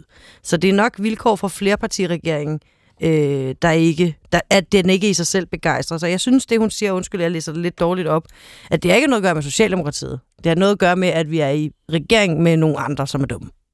Ja. Ikke? Det er da også en god fortælling. Ja. Det er da så klik. Er det vejen ud af det, eller hvad?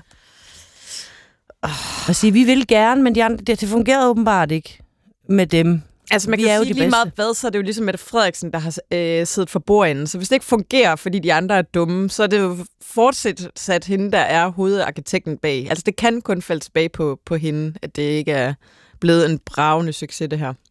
Men til noget som Stor Bededag og Koranloven og øh, det at droppe i øvrigt også Rwanda-projektet, som er et af de store valgløfter, øh, det er jo sådan noget, hvor hun for alvor har siddet ved bordenden. Ja. Altså, så der er jo flere... Altså, der, der, jeg læser også flere siger, at det er hende, der er i gang med at ødelægge partiets renommé. Der har jo også været et personfokus på hende, når man taler Socialdemokratiet, har der ikke?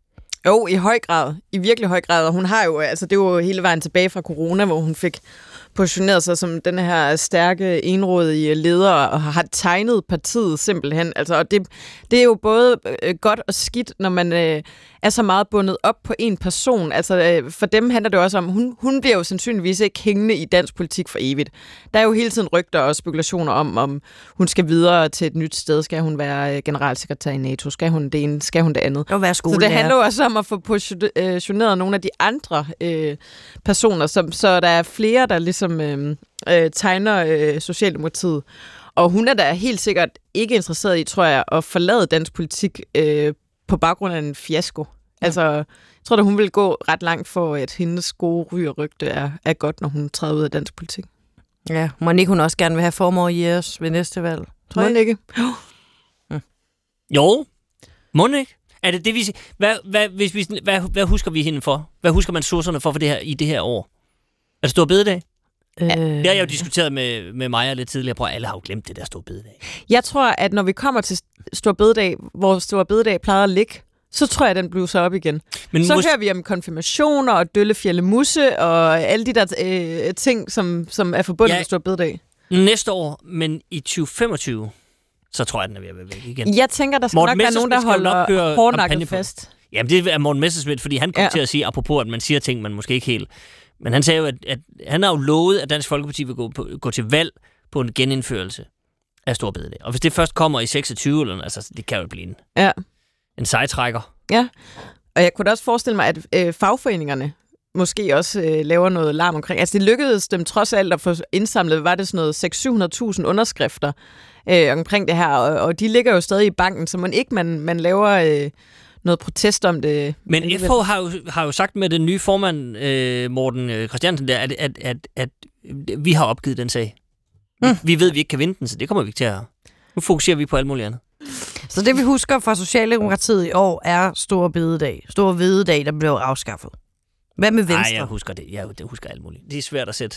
Ja, men nu gør vi det bare, så går vi videre til Venstre. vi tager viden. Ja. Venstre, hvordan går det med dem? Jeg tror, at det vi husker fra øh, Venstre er Ellemands exit. Altså det Ja. vil jeg da sige, at det er den store og øh, tegnende begivenhed for, for det parti i år. Ja. Og deres rutsjetur øh, ned ad bakke i meningsmålingerne. Ja. Han render jo rundt, det kører jo rundt, det fortalte Huxi mig, i en øh, autocamper i Australien med sin familie lige nu. Mm. Og prøver at lave så lidt som muligt. Og der vil, kan man sige, at Jacob Ellemann har truffet en af de bedste beslutninger i mange år.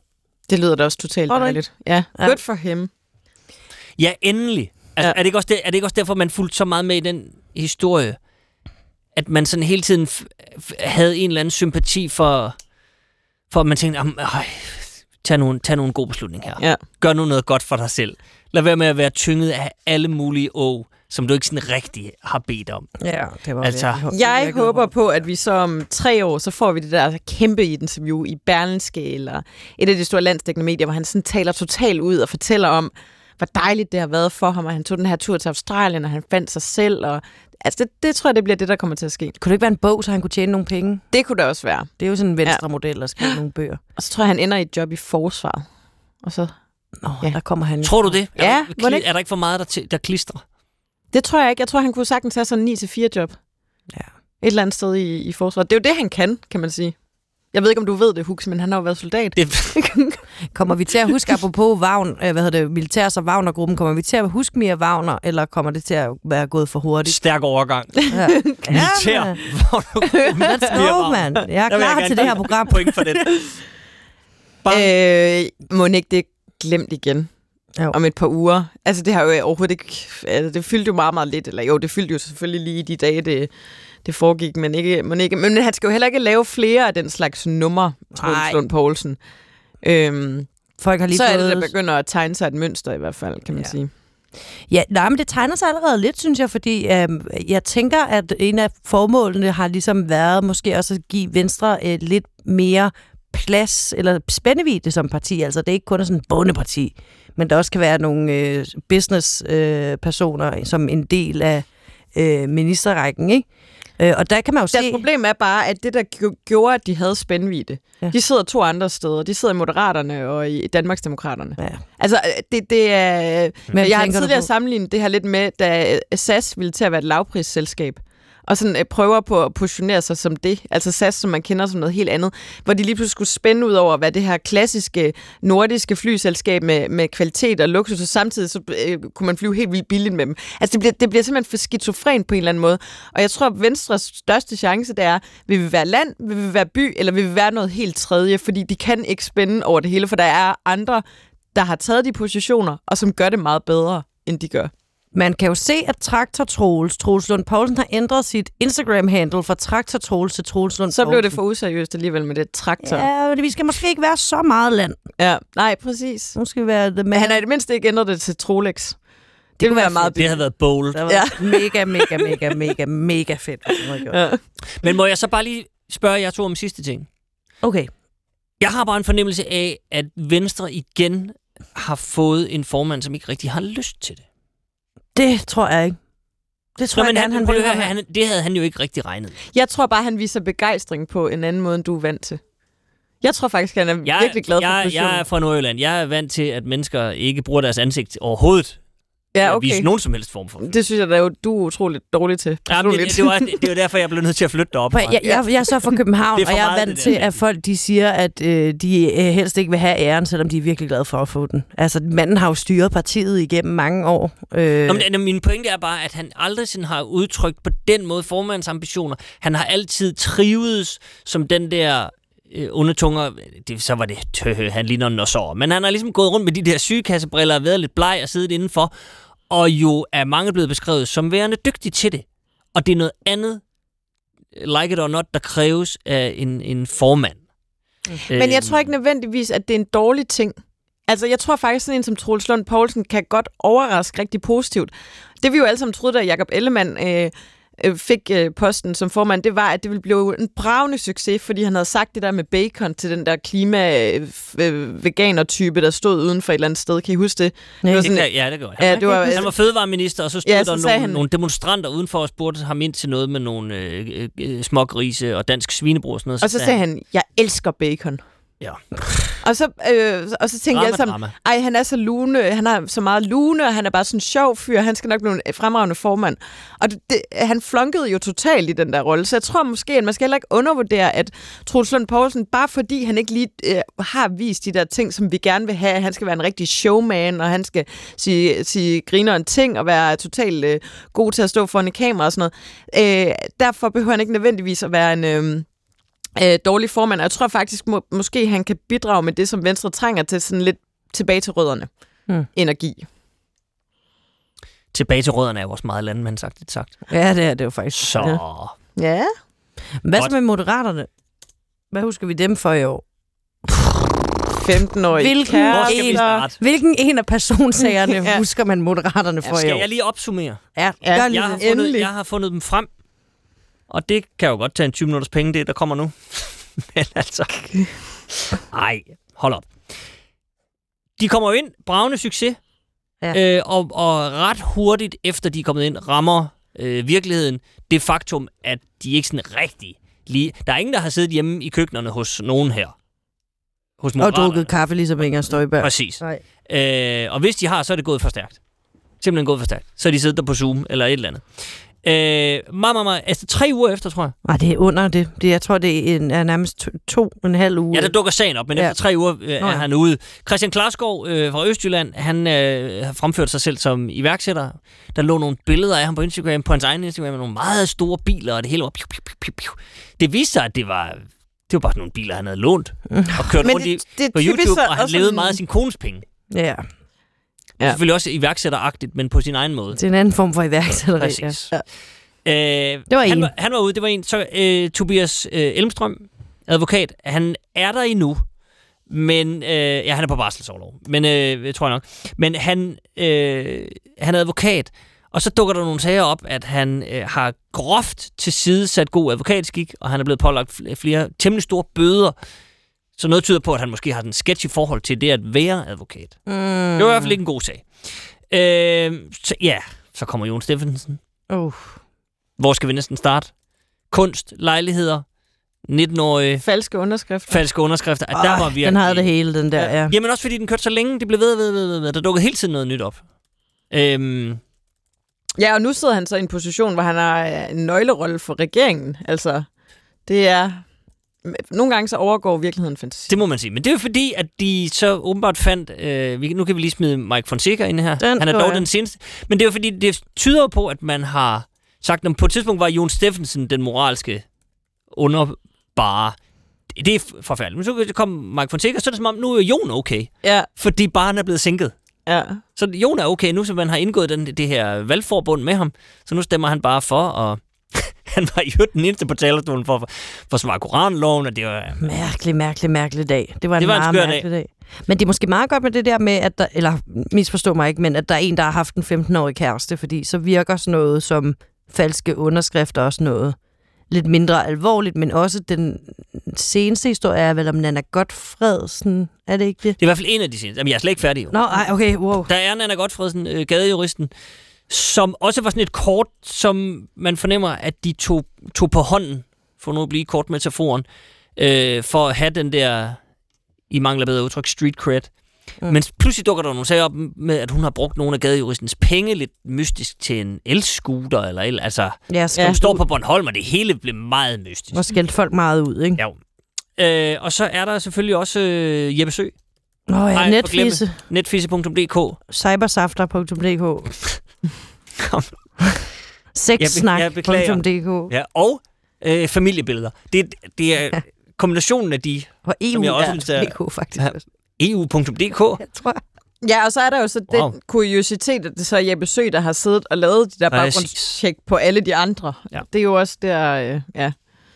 Men, og, og, og der, har- der var jo den her sag fremme med den politiske kommentator Peter Mogensen, der sagde for cirka et års tid siden, at Moderaterne var en klovnebus. Ja, var, var det, det- ikke Lars, Lars Trier? Jo, lad, Hvis, hvis, var det, hvis vi skal tilskrive den rette mand ja, udtryk. og det det er var også en lige- Mogensen. Ja. Øh, en af de der mænd, der kommenterer. Præcis. Øh, midalderne hvide mænd. Nå.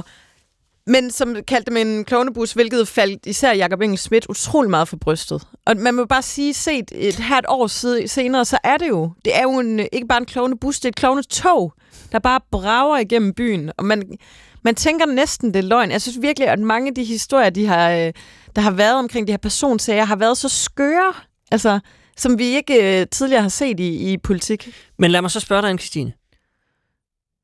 Og det er et svært spørgsmål, det her. Hvad for en er den værste? Det tror jeg, jeg synes, Mike Fonseca er.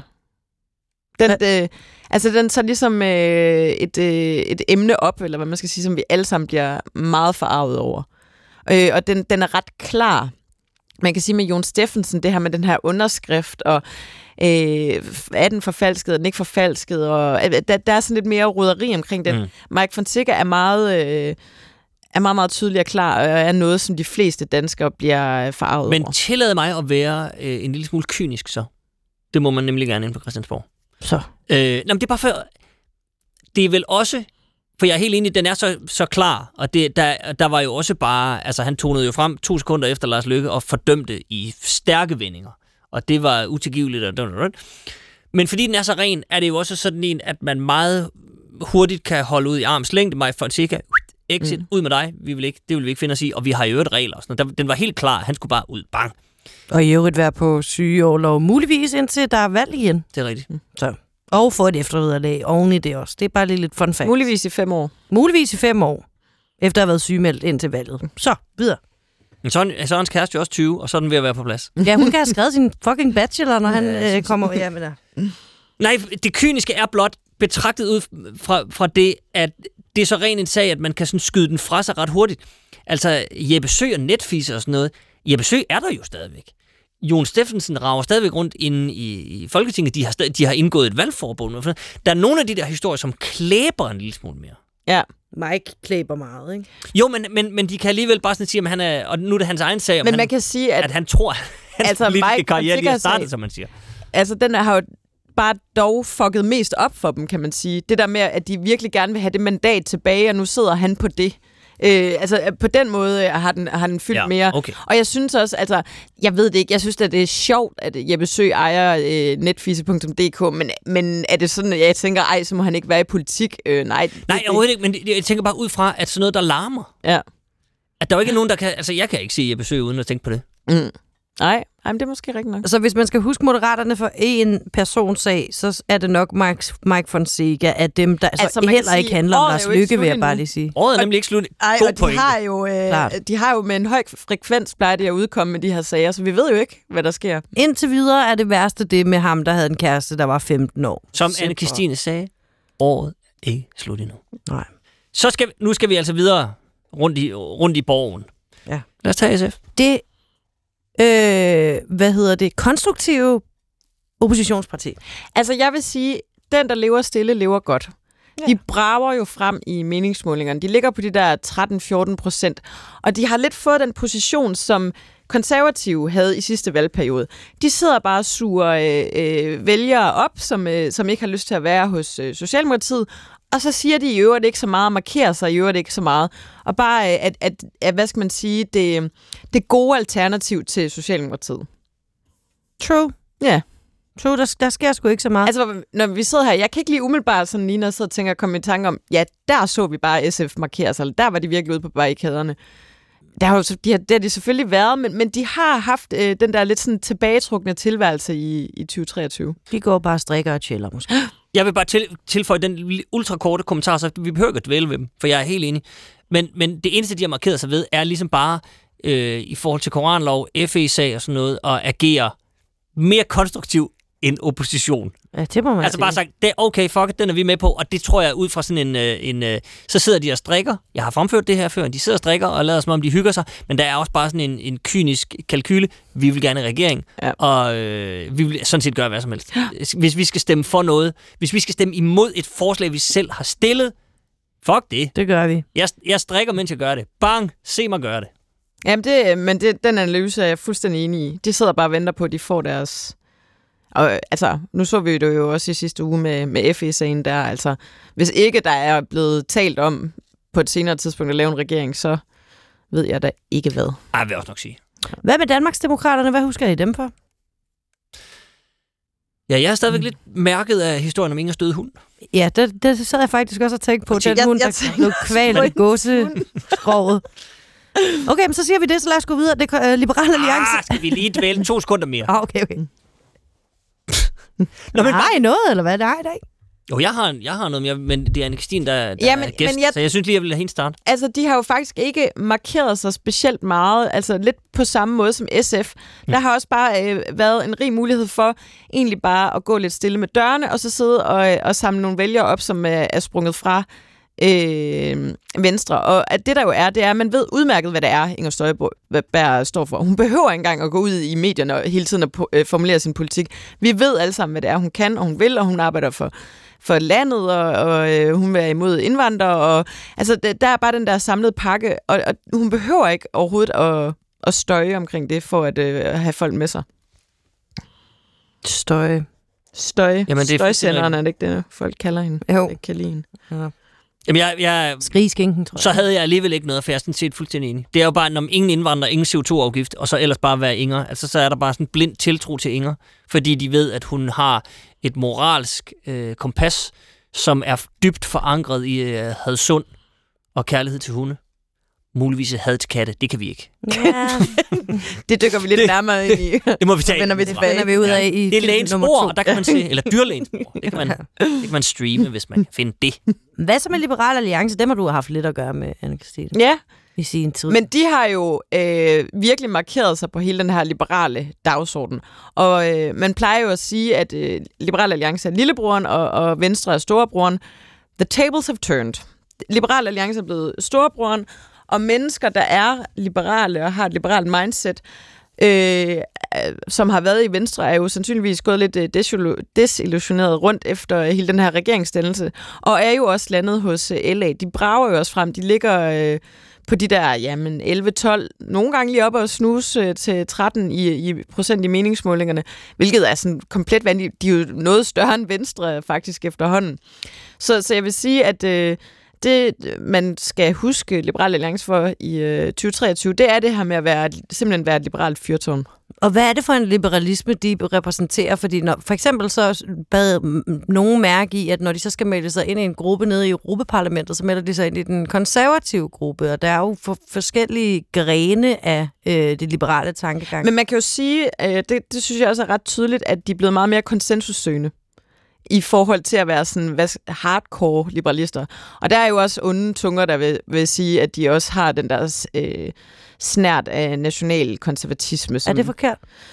Nej, det er jeg, sådan set ikke øh, overhovedet uenig i. Men, men man kan sige, at hvis, øh, det man lidt nok kan se i forhold til at gå lidt mere strategisk til værks, det er, hvis du gerne vil have de der venstre vælgere ind, så er det ikke den der hardcore, hardcore liberalisme, hvor øh, øh, alt handler om øh, topskat. Det- Den er man ligesom nødt til at parkere ved, ved døren, og så øh, øh, fokusere også på nogle, hvad skal man sige, lidt øh, ikke så helt så skarpt skåret liberale mærkesager, som øh, de her frafaldende venstrefolk kan sluge og kan se sig selv i, så man kan få dem med ombord.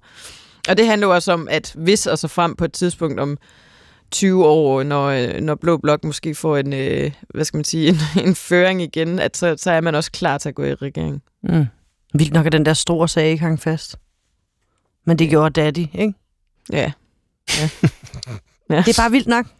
Altså, men, men- det er måske på grund af den fremgang, partiet har, at øh, der er så mange ting, der praller af. Ja, og så er der måske også noget... Jeg må heller lige disclaimer, at jeg var jo faktisk en del af den sag og hjalp med at, at flytte øh, i kraft af, at jeg var pressechef. Det var en pressechefs opgave åbenbart dengang at hjælpe partiformanden med at flytte. Mm. Nå, men øhm, øh, man kan også sige, at, øh, at det er åbenbart ikke noget, som Liberal Alliance sådan kernevælger øh, går specielt meget op i. Nej, det er vel i virkeligheden der, den lander, ikke? At det ikke sådan, at nogen har tumlet sig ud i noget, som den der store dumme stat med alle mulige besværlige regler. Og byråkrati og alt Ja, mange ansatte, ja. Det er noget træls noget. Jo. Og det synes de antageligvis stadigvæk. Ja. Så vil jeg øh, gå videre til næste parti, og der vil jeg starte med at sige, at jeg sad og kiggede på min øh, liste, og der var 12 partier, og så tænkte jeg, der, der er et parti, der mangler. Hvem fanden er nu, der mangler? Det var, de, det var de konservative. Ja. For jeg havde glemt dem. Ja. Ja. Og det tror jeg siger det hele. De er også, hvad skal man sige, sy- synet hen i et hjørne. ja. Ja. Hvordan går det egentlig med dem lige nu? Nå, men det er jo det. Det går vi hører- dårligt, Jeg tak fordi du aner det. Ja, hvornår har vi sidst hørt noget, som ikke var, at de ligger ekstremt lavt i meningsmålingerne? Ja, Jeg Jeg kan huske det sidste, øh, vi talte om i det her program. Jeg prøvede sådan lige at spole lidt tilbage op i mit hoved, da, da det var gået op for mig, at jeg havde glemt, at de konservative fandtes. Det var, at de fremlagde jo øh, her sådan øh, sensommeren øh, ved deres landsråd et nyt øh, principprogram. Og der hæftede jeg mig ved, øh, at de blandt andet sagde, at, og det står nedfældet i principprogrammet, at vi skal elske mere. What? Ja, det står der. Og der Okay. kunne jeg mærke, ja. de har ikke lige... De, har, de er ikke klar til et comeback endnu. Hvis det er Hvad den, fanden hvis det er betyder den, det? Hvis, jamen, det skal jeg ikke helt forklare dig. Der er der nogen, der nogensinde har skrevet, at vi vil, der, vi vil elske mindre. Vi skal elske mindre. Nej, men nej, det er der muligvis ikke. Nå, Men, det men det konservative vil så elske mere. Det er dog noget. De går til valg på mere kærlighed. Hvis man skal se noget positivt, så, så var der jo øh, på et tidspunkt lidt storm omkring Søren Pape, og skulle han gå, og baglandet var sure, og det ene og det andet. Han er her også endnu. Selvom Han vi er ikke, også en Ja, det virker som ikke om, har at det har lagt sig. Men, men man ved ikke, om det har lagt sig, fordi at de er glade, eller om fordi han simpelthen har gemt sig. Et sted, hvor de ikke kan finde ham. De kan ikke I finde et ham. eller andet depotrum, hvor Ja. han bare sidder. Øh, så, så ja, det ser ikke godt ud for øh, konservative. Og øh, ja, nu sidder vi her, og det eneste, vi kan komme øh, i tanke om som fællesnævner, det er, at de overhovedet ikke har markeret sig. Og det dur jo ikke. Nej, At det- de har, de har noget af et genopbygningsarbejde foran sig. Ja. Ja. De fik øh, virkelig en, en Men prøv lige at høre, så nu spørger jeg så lige dig, Anne-Christine. Er, er, er Pape den rette, tror du? Helt ærligt, nej. Det tror jeg faktisk ikke. Jeg tror, at, øh, at det måske er sådan et øh, tidspunkt, hvor man skulle tænke, øh, der skal nye boller på suppen, vi er nødt til at gøre noget andet. Men konservativs problem er, at der ikke står en oplagt efterfølger klar. Fordi øh, altså, øh, Pape kan jo være nok så dårlig, men hvis der ikke er nogen, der kan tage over, så, Mm, øh, så er det jo, mm. kan det jo være fuldstændig ligegyldigt. Det er en klar suppe med hvide boller, og hvis der kun er, hvis der kun er hvide boller, Det er lige mit værste mareridt, du har beskrevet der. Er det det? Ja, ja. får de helt forkerte billeder ind i mit hoved. melboller, Ja. Skal vi gå videre til indridslisten, please? det kan vi godt, Ja, hvis, det, hvis det her var en metafor, du ikke kunne håndtere. ja, det var jeg ikke lige klar til. Og det, det fornemmede jeg. Der er jo også kommet ny suppe på bollerne, eller ny bolle på suppen, øh, Pelle Dragsted i front igen i enhedslisten. Det er Ja. det, jeg husker. Og så husker jeg Rosa Lund, deres retsordfører, være på Søpavillon og tage billeder med kendiser. Det tror jeg da også, hun, øh, hun gør en del. Jeg har endda været med hende en gang. Ja. Det er det, der skinner ind i mit indre billede. Der kan jeg mærke, at boomeren han er sendt helt til tælling her. Jeg viser dig det bagefter, Huxi. Men er der, er der nogen, vi skal... Er der nogen politiske... Nej, men okay, lad mig sige det på en anden måde. Altså en evne til at komme ud i et brede kultur, øh, og den popkultur, moderne kultur, hvor Rosa Lund dukker op. Jamen, Søpavillonen øh, og andre øh, settings, hvor at man har at gøre med opmærksomhed fra den unge vælgergruppe. Jeg vil, gerne, sige det på jeg, klog jeg, jeg vil gerne, bare lige, hvis man sidder øh, uden for København og ikke ved, hvad øh, Søpavillon er, så er det et... Ja, det er vel sådan en form for dansested. Det er en natklub. Natklub. Det hed i gamle dage, der hed det vel Klamydia-slottet. Det er, altså, nemlig, det er nemlig korrekt. de, det sted, hvor det bliver... Øh, eller, hvor, eller lokalerne, det er sådan en gammel, flot, øh, mega flot træbygning ved, ved søerne. Men det hedder... Øh, ja, Sø nu faktisk bare. Og man kan gå derhen. Så og- ikke Klamydia-slottet mere. Nej. Den er, den er man gået væk fra. Ja. ja okay. Ej, men okay, måske i alt seriøsitet, hvad husker man enhedslisten for i år? Altså, jeg vil sige, at jeg tænker, man husker dem for at faktisk at forsøge at være det her oppositionsprotestparti. Øh, og gå øh, regeringen i, øh, i bedene. Vi har jo set dem øh, markere sig rigtig, rigtig meget her, også i øh, sådan Israel-Hamas-konflikten, hvor de også har haft haft en lille smule øh, skizofrent internt med lige, hvilket ben skal man stå øh, på i denne her. Mm. Altså, de, de, øh, de er jo hverken braget frem, de er heller ikke gået tilbage i meningsmålingerne i forhold til valget. De ligger sådan ret stabilt og gør det, de skal som lille øh, protestparti ude på venstrefløjen. Ja, og der er jo også brug for et protestparti på venstrefløjen, når øh, SF er så konstruktiv hele tiden. Ja. Så det er da godt, Ja. ja. der er nogen. Der er en øh, plads til alle, Jo. kan man sige. Det er godt. Apropos en plads til alle radikale venstre, hvor er det lige, vi har dem Ja, men lige for Jeg tiden? tænker, at det, de skal være... Øh, øh, altså det, der har været deres øh, métier i 2023, det er at have arbejdet, jeg ved ikke hvor mange år for en midterregering, og så kommer der en midterregering, hvor de ikke ligesom deltager, og de er fuldstændig uden for indflydelse og sidder ude på, øh, på bænken og kan bare kigge ind og, øh, og se lidt, øh, se lidt foråret ud. Det er vel, nu sagde du lige dit værste mareridt, ikke? Men, men det er vel de radikale øh, værste mareridt. Det er, Ja, simpelthen, det, det det, det, det, de det lykkedes dem på en eller anden måde at, at placere sig så dårligt som overhovedet muligt. Men har Moderaterne ikke også overtaget den rolle, radikale, øh, radikale Ikke hvis du spørger radikale. For de, er de er Hvis man knap... spørger alle andre end dem. Ja, jo, nå, men det er det. Nå, men radikale har virkelig landet den der på den ene side, på den anden side, og så sker der, så er der ingen sider, hvis man bliver ved med det der. Ja, hvis du er ligeglad, så er du aldrig glad. Jamen, det er det. Okay. Jeg tænker ikke, vi behøver at suppe mere rundt i den. Nej, der er ikke så meget mere Fordi vi skal hellere tale om øh, Dansk Folkeparti. Det går jo faktisk strygende. De har ligesom øh, formået at lave en øh, revival. Altså jeg tror, øh, de fleste tænkte, okay, Danmarksdemokraterne er lige reddet ind på scenen, de er fuldstændig døde. Men Morten Messerschmidt øh, formår jo faktisk at, at markere sig.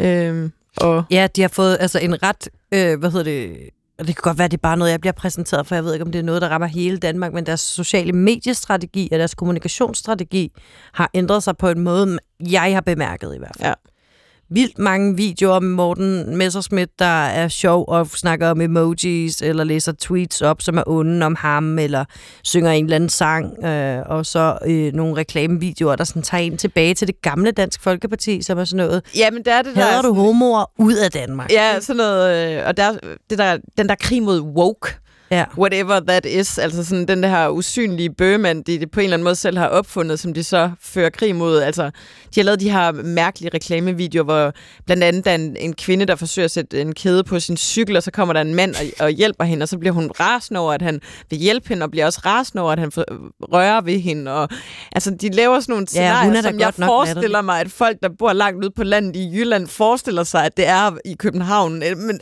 men ingen af os har nogensinde oplevet det her. Men det er jo godt tænkt. Altså, den nemmeste fjende at slå, det er jo den, du selv opfinder. Ja. Det er jo sindssygt godt tænkt. ja. Og, øh, øh, Og Morten, noget, man måske har lært af, øh, apropos Liberal Alliances Alex og Alex-videoer, som Jamen, jo der- er Alex, der kæmper mod en person, der ikke findes, men som bare er en karikatur af sine politiske fjender. så vil, jeg, så vil jeg bare... Det er bare en lille parentes bemærket, og det, fordi der er mange af partierne, der begynder at gøre det der. Det der med, at man laver sådan nogle videoer, hvor man Sketches. kommer ind, sketch halløj, øh, hvor man kommer ind og snakker med sig selv og sådan noget. Nu, det skal vi til at være færdige med nu. Vi skulle være færdige med det for mega Ja, ja, lang tid rigtigt, siden. det er bare- det, det er bare så fordi for meget, det, Det er der. fordi, de er ikke færdige med det, så derfor bare, vil jeg bare appellere her til, til julestemningen og sådan noget med, at, at hvis jeg har et nytårsfortsæt, så, så skal det ligesom være fortsæt ikke med Ja. det. Stop. Ja, stop med det. Ja. Et Ja. nytårsstop, hvis jeg kunne få indført det, ja, ja. så ville det være dejligt. ja, det tror jeg faktisk er mere konst- øh, konstruktivt end en nytårsforsæt. Nå, men også fordi der er jo fagfolk, der kan finde ud af sådan noget og lave dem. Også sjove og sådan noget. Men det, Kunne vi ikke tage internettet om- på Christiansborg? Så de ikke kan uploade de der videoer. Jo, Simpelthen sluk bare- for wifi. Ja. Åh, det vil være Klip dejligt. en ledning. Jo. Ja. Hvad ville der ske, hvis det... Hvis vi gjorde det, Ja, jeg er med på, at så ville der blive noget bøvl med noget lovgivning, men jeg tror mere, de ville sidde og, altså, så ville man se folk i Folketingssalen panikke over, at de ikke havde ikke kunne sidde og spille øh, Fruit Ninja, eller hvad de sidder være på Vær på Twitter. Twitter. og Ja. være på, ja, ja, på intra, Ja. ja. som de sidder der. Jeg vil bare lige tilføje i forhold til Dansk Folkeparti, at Morten Messerschmidt har selv sagt, at det er ham, der finder på alle idéerne til de der videoer. Det kan jeg forsikre dig, han sagde det i det her program. ja. Det synes Det er jeg er ham, der Jamen, det synes jeg, det, og det er så smukt. Og han fortalte, at han øh, jo sidder og ligesom kommer på idéerne, og så har han nogle folk, der enten eksekverer dem, eller siger, det er lige rigeligt. Ja, man vil Er det- gerne det- se det er jo jeg den synes, perfekte det er setup. betryggende at høre, at der er nogen, der siger, Jamen, at det det er er lige rigeligt. Ja. Ja, okay. Nå, men det er jo der, det er jo der han, til, så må, må man sige, øh, så kan man så tage bestik af politikken, men det er, jo, det er jo godt tænkt af en formand, ligesom at ikke omringe sig kun med yes-men, Ja. som man siger. Det er jo tit et stort problem. Så jeg skal lige have en enkelt, der siger, der siger du, du er ansat til at sige, hvis jeg laver noget helt gak på, på Somi, så kan det også gå galt. Du er Men nødt til er også- håndbremsen. Og der er også noget i forhold til at være sådan et sted, hvor chefen netop selv synes, at vedkommende skal finde på små, sjove somi-videoer. Åh. Altså, det, det kan virkelig blive... Øh, og så kan det godt være, at Morten Messersmith har en fornemmelse af, at hans ansatte siger, ej, det er en dårlig idé. Men, men lur mig, om de ikke lader nogle ting passere igennem, fordi han er chefen. Og men jeg siger bare, der er fandme noget med Dansk Folkeparti Somi Games, som er, som er ret vildt. Jeg så for nylig, at de havde fået lavet en, en af de her videoer, hvor netop de her, hvis du ikke kan lide dit, dat, dat, så rejse hjem. Og så ligesom for at få understreget den, så, havde de altså, så var de gået til sådan noget deepfake, hvor de ligesom havde fået Morten Messerschmidt til at tale først arabisk, og derefter tyrkisk. Og altså, hans, det, var, det passede med mundbevægelserne. De havde tydeligvis lavet et eller andet grafisk. Ja, det kan ikke være ham, der får det der over sin egen læber. Nej, nej, nej, nej, præcis, men det, det var bare, altså det var, det var fra øverste, øverste, øverste hylde. Ja. Men de har jo altid været mega gode til, altså selv øh, øh, i deres aller, aller mest spæde dage, de kunne jo indrykke en annonce i et nationalt dagblad, og så har de, de har altid haft det der karakteristiske med, at deres øh, avisannoncer var sådan virkelig dårligt photoshoppet. Vi kan alle sammen huske den der hund, der Yes. var photoshoppet. Golden Retriever. Og så et eller andet fuldstændig vanvittigt øh, kontrært budskab. Øh, og så, så bare det at indrykke øh, en annonce, så fik ejede de jo mediedagsordenen hele den dag. Og man kan jo se, det er lidt den, øh, den, det samme, de forsøger med deres øh, online-kampagner. altså, og det er det der med at bare egentlig ikke gøre så meget ud af det, lave det lidt hurtigt, øh, det må godt være lidt håndholdt det hele, og så bare op med det, og så siger vi noget kontrært, og så håber vi på, at nogen bider på den her Mm. krog. Så er der bare det eneste spørgsmål tilbage, fordi så, så kører den, den del af det kører, men Anne-Christine, er der varer på hylderne? Det er jo det. Det er jo det. Altså, jeg vil sige, at jeg faktisk øh, synes faktisk, de gør det godt i forhold til, hvor få varer de har på hylderne. og i, i forhold til, hvor mange andre butikker, der, Der er har mange andre kæder, det der- samme Ja, sortiment.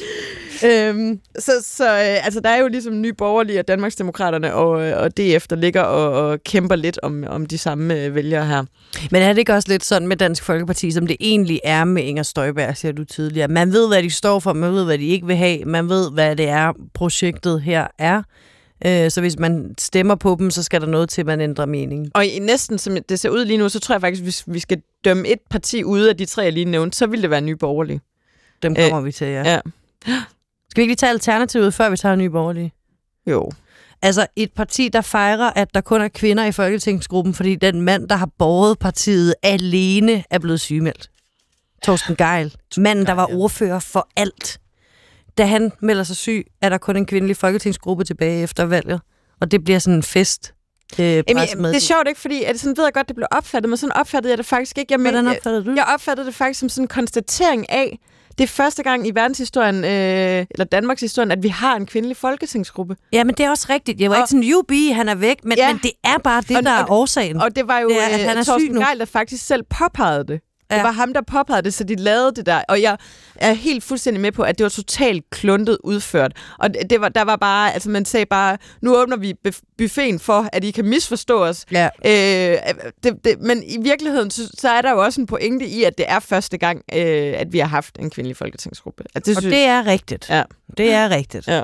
Og det var godt klaret indtil da, Torsten Geil, vil jeg bare Ja. ja. lige sige. Jeg bare anerkende den mands og arbejde. i forhold til, at vi skælder sådan ud over politikere, der bare sygemelder sig hele tiden og sidder der og trækker løn, så kan man faktisk næsten godt unde Torsten Geil det. I forhold til, som du også sagde, det øh, læs, han har trukket igennem. Alle fire år. ja. Ja, 51 eller 53 Det ordførerskaber. er for vildt, mand. Ja, det er virkelig... Øh, Men det til trods, så tror jeg, skal vi også bare måske lige berøre, i forhold til sådan varer på hylderne, så er det også et parti, som altså måske ikke har budt ind med det helt store andet, end at man kan huske nogle historier med, at nogen havde sat en komælk ind i et køleskab på folkemødet. ja, det og så hele den der Teresa Scavenius-sag. Jamen, den Ja, vil jeg, det den vil jeg nemlig det. komme tilbage efter. Øh, og, og kovendingen på Mink-undersøgelsen, øh, lige da de kommer i regeringen, eller ej, undskyld, lige da de kommer i Folketinget, og øh, de er, egentlig har stemt for en øh, undersøgelse af ja. Mink-sagen, så har de ikke, så har de igen, så har de ikke, og så har de ikke, altså det er frem og tilbage øh, lige efter, altså, Nå, det, altså- dagen efter valget, ikke? Hvis jeg skal sådan...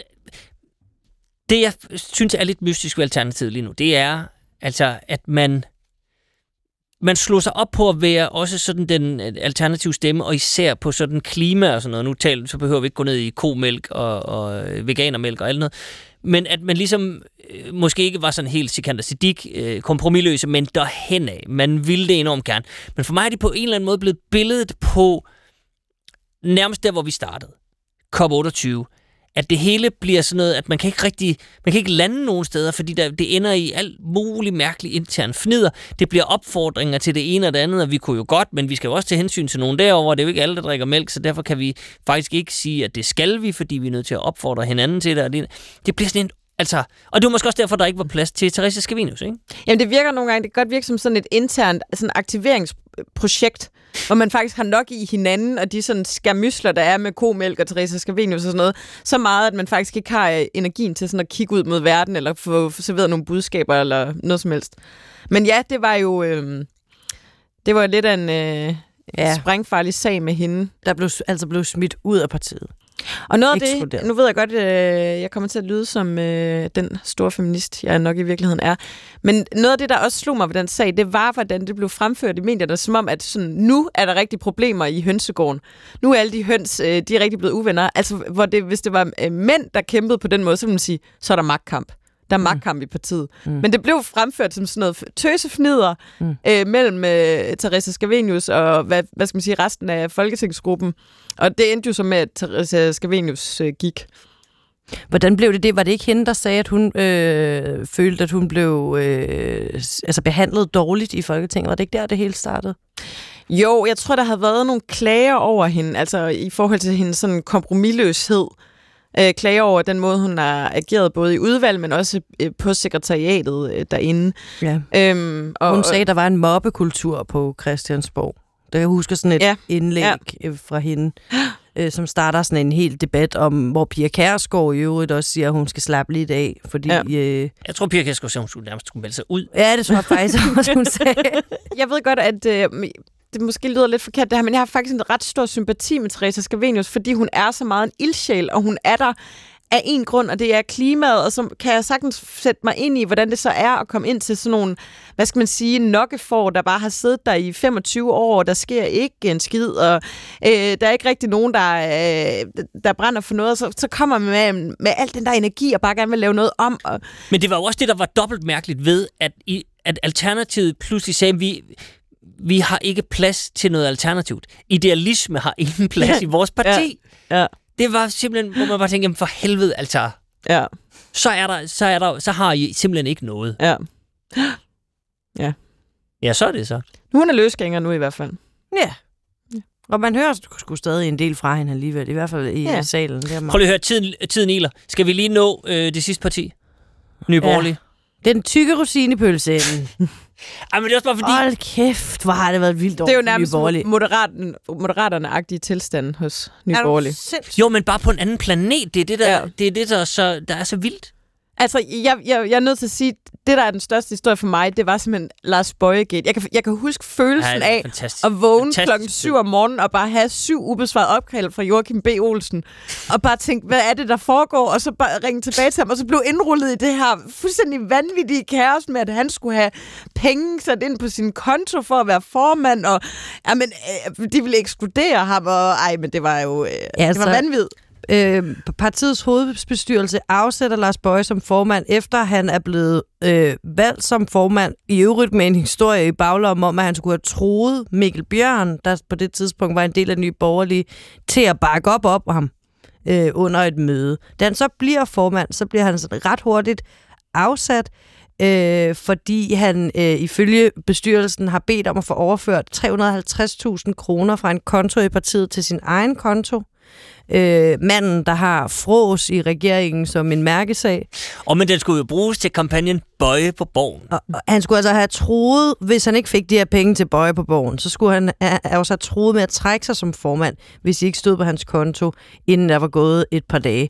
Øh, dengang sagde øh, Jesper Hammer fra hovedbestyrelsen, at Lars Bøje er den opfattelse, at midlerne på partiets interne konto er hans donationspenge og private ejendom. Og det er jo ikke engang det eneste, der sker i forbindelse med det her formandsskifte. Øh, vi har også en næstformand, Henriette Ærgemand.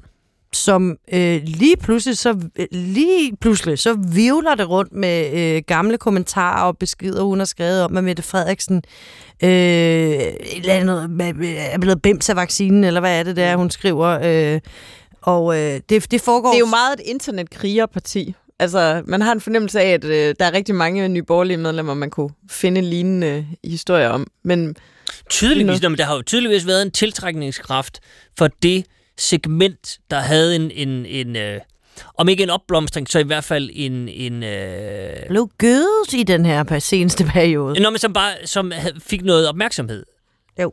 i 2020 Tænker på Og sådan der- der- seekers. omkring Eller for eksempel sådan nogen. Okay. Nå, men øh, vaccineskeptikere og alt muligt, ikke? Og der er nok også nogle... Ja, og, og, Der skal nok være en enkelt, der er blevet bortført af, ført af en UFO. mm, må ikke. ja, altså, Eller gået ud over kanten på jorden, der hvor den stopper, fordi den er flad. Lars Vave, der var, der var, altså, var, var manden, altså hjernen bag Nye Borgerlige langt hen ad vejen, sagde også, at da Lars Bøje stillede op Lars som Kaaber. formand. Nej, undskyld, ja, Lars, øh, Jeg tror, ikke biografdirektøren Lars Vave, nej, Lars Kåber, undskyld, tak.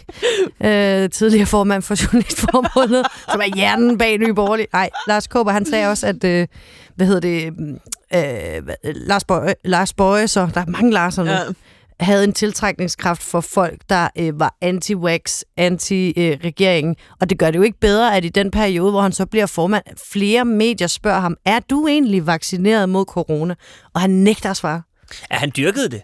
Ja, men jeg, jeg kommer ikke til at måde. fortælle noget som helst, der står i min journal, hvor det er sådan, nej, nej, hvad Men med det er lige jo med også den her lidt ene damned ting? if you do, damned if you don't. Jeg tror også, jeg havde taget den der strategi, fordi at, altså, du vil skubbe nogen fra dig lige meget, hvad du sagde. Så jeg, ja. Skal vi snakke om Mette Thiesen også meget hurtigt, hvad der skete med hende? Gud ja. Jamen, der skete så fucking meget. Det er så Ja. dårligt, vi har kæmpet Nye Borgerlige til sidst. Mette Thiesen er nu i Dansk Folkeparti. Ja. Efter en, en øh, altså voldsom drama omkring hendes privatliv i øvrigt. Øh, fordi hendes, på det tidspunkt kæreste, hun er for nylig blevet single, øh, efter sine har troet medarbejdere i Nye Borgerlige, Ja. kastet en ølbonk efter en til valgfest på Christiansborg. Øh, og, og flere detaljer, Ja, man kunne gå ind i. Faktisk slået ud efter en, så vidt jeg husker også, ja. Ja, det er det. Øh, men men øh, ramt med en øl, tror jeg. Ja. Og øh, øh, ikke med hånden. Øh, bliver uvenner med Pernille Vermund på det grundlag, men også fordi hun i forbindelse med en serie af afsløringer fra Frihedsbrevet siger, at man sagtens kan donere til nye borgerlige, uden at få sit navn noteret selv, hvis man, øh, øh, selv, selvom man skal det. Øh, kæmpe uvenskab opstår der. Øh, alt volden og truslerne opstår. Og hvordan er det, det hele ender? Det ender jo øh, faktisk rigtig godt. Hun bliver løsgænger, så kommer hun over i DF, og nu er hun nærmest, det virker som om, hun har været der altid.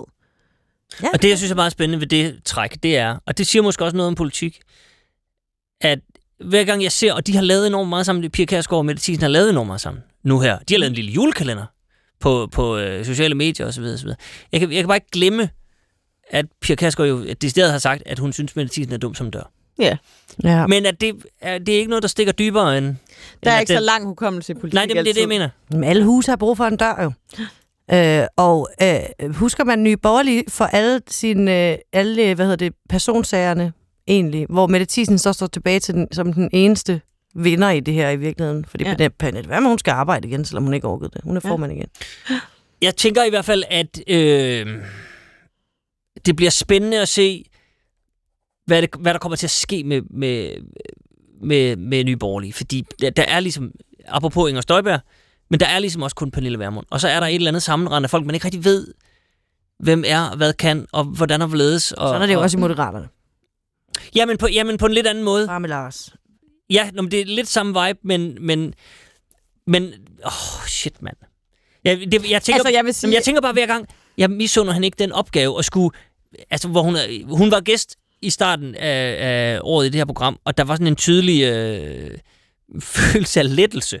Hun var to uger fra at stoppe som formand, hmm. og man kunne ligesom mærke, altså hun var på vej, apropos, i en autocamper i, til Australien, og bare fuck it, det ved jeg ikke, om hun konkret var, men det var den vibe, ikke? Mm. Og så bliver man hævet tilbage, fordi en bøf i vest har troet med at tage alle partiets penge, og det hele sejler, og hun åbenbart føler, jeg er nødt til at redde det der. Nu har jeg sat det i søen, og jeg, jeg må tilbage. og Jeg magter det ikke, mand. Gak. Men, øh. Og året fortsætter med, at de truer hinanden og tæsker hinanden, og det hele er gak. Hun kunne godt bruge en tur i en autocamper i Australien, hende der. Jo, altså, men prøv lige at høre, så det, det der også bare er, hvis vi lige skal hive den lidt op i helikopteren her til aller, aller sidst, så er det jo også bare sådan, hvis vi så skuer ud over det, samlingen af partier i det danske folketing, så er vi jo ude i, at en halvdel af dem er sådan, hvor man tænker, hvad fanden foregår der? Men, men alle kunne øh, bruge en tur i en autocamper, og det er jo også, altså hvis vi nu aftaler, at vi mødtes her igen om et år, Mm. øh, jeg har en eller anden fornemmelse af, at ting ser markant anderledes ud, end, end de gør lige nu. Fordi der er så mange ting, der er ret meget op i luften i forhold til regeringsdannelsen, og, og hvordan øh, partierne ligesom placerer sig i forhold til det. Så jeg tror også, at vi kommer til at se et ret spændende Men så- 2024. Som i, bare lige nogle konkrete nedslag, er Venstre i regering stadigvæk? Nej. Det tror Om et jeg. år? Nej, det tror jeg ikke. Hvor? Jeg tror, at øh, hvis man ligesom skal vælge en eller anden strategi for Venstre, hvad, at man vil et eller andet med det, øh, så kan det godt være, at man vil vælge at være et, et midtersøgende regeringsparti, men jeg tror ikke, det er det rigtige for Venstre. Det tror jeg også, man når frem til i Venstre. Så tror jeg, man er nødt til at forlade regeringen. Ja, lad mig spørge om det her så. Har Lars Bøje dannet et nyt parti? Det glemte jeg lige at spørge om før, for det har han, det har han jo troet med. Og Han går jo og det teaser. er et lønligt håb, jeg har. Det håber jeg på en måde. Ja, bøje på borgen. Fordi det vil kunne noget på, ja. en eller anden, på sin egen måde. Jeg tror det. Jeg tror i hvert fald, han har gjort forsøget. Men der, der- man skal jo huske, at man skal indhente knap 22.000 underskrifter, for at det kan lade sig gøre. Er Jynke kommet i Folketinget næste år med stabilt oh. demokrati? Og er vi ikke enige om, at det bliver et rungende nej? Okay. Men er vi enige om, at der er udsigt til et 2024, der kan eksplodere? Ja. Lidt ala 2023. Der bliver nok lidt at rive i, også i 2024. Godt. For sådan nogle typer som os. Oh. Lad det være øh, udgangsbønden, havde jeg nær sagt, for, for dette program. Og det er øh, sidste udgave af ugen forfra. Vi takker af herfra øh, og vil øh, gå hjem og spise noget finsk brød eller noget andet, Ja, andre jul. være Jamen, nogle det, små finder ud af, jeg viser dig det bagefter. Men til sidst vil jeg bare lige benytte lejligheden til at sige øh, tak for nu. Øhm, der kommer jo nye uger i 2024, det må vi se i øjnene, men det bliver som sagt andre, der skal tage sig af dem. Og derfor øh, tænker jeg lige, at vi skal sige tak. Tak til Maja, Selv som tak. har vikarieret de sidste par uger. Det har været en fornøjelse, Maja. Yep. Tak til Anna Olrik, som har produceret hele vejen igennem og gjort et formidabelt stykke arbejde. Selvfølgelig også tak til uh, Aminata Amanda Kors, som PT er i gang med at forøge befolkningstallet. Det ønsker vi hende alt muligt held og lykke med. Og så skal man altid huske, øh, når man laver radio, at sige, at det er faktisk et privilegium at øh, komme ind i folks stuer og fylde deres ører. Så tak for jeres tid. Pas på jer selv. Pas på hinanden. Tak for nu. Gå på opdagelse i alle DR's podcast og radioprogrammer. I appen DR Lyd.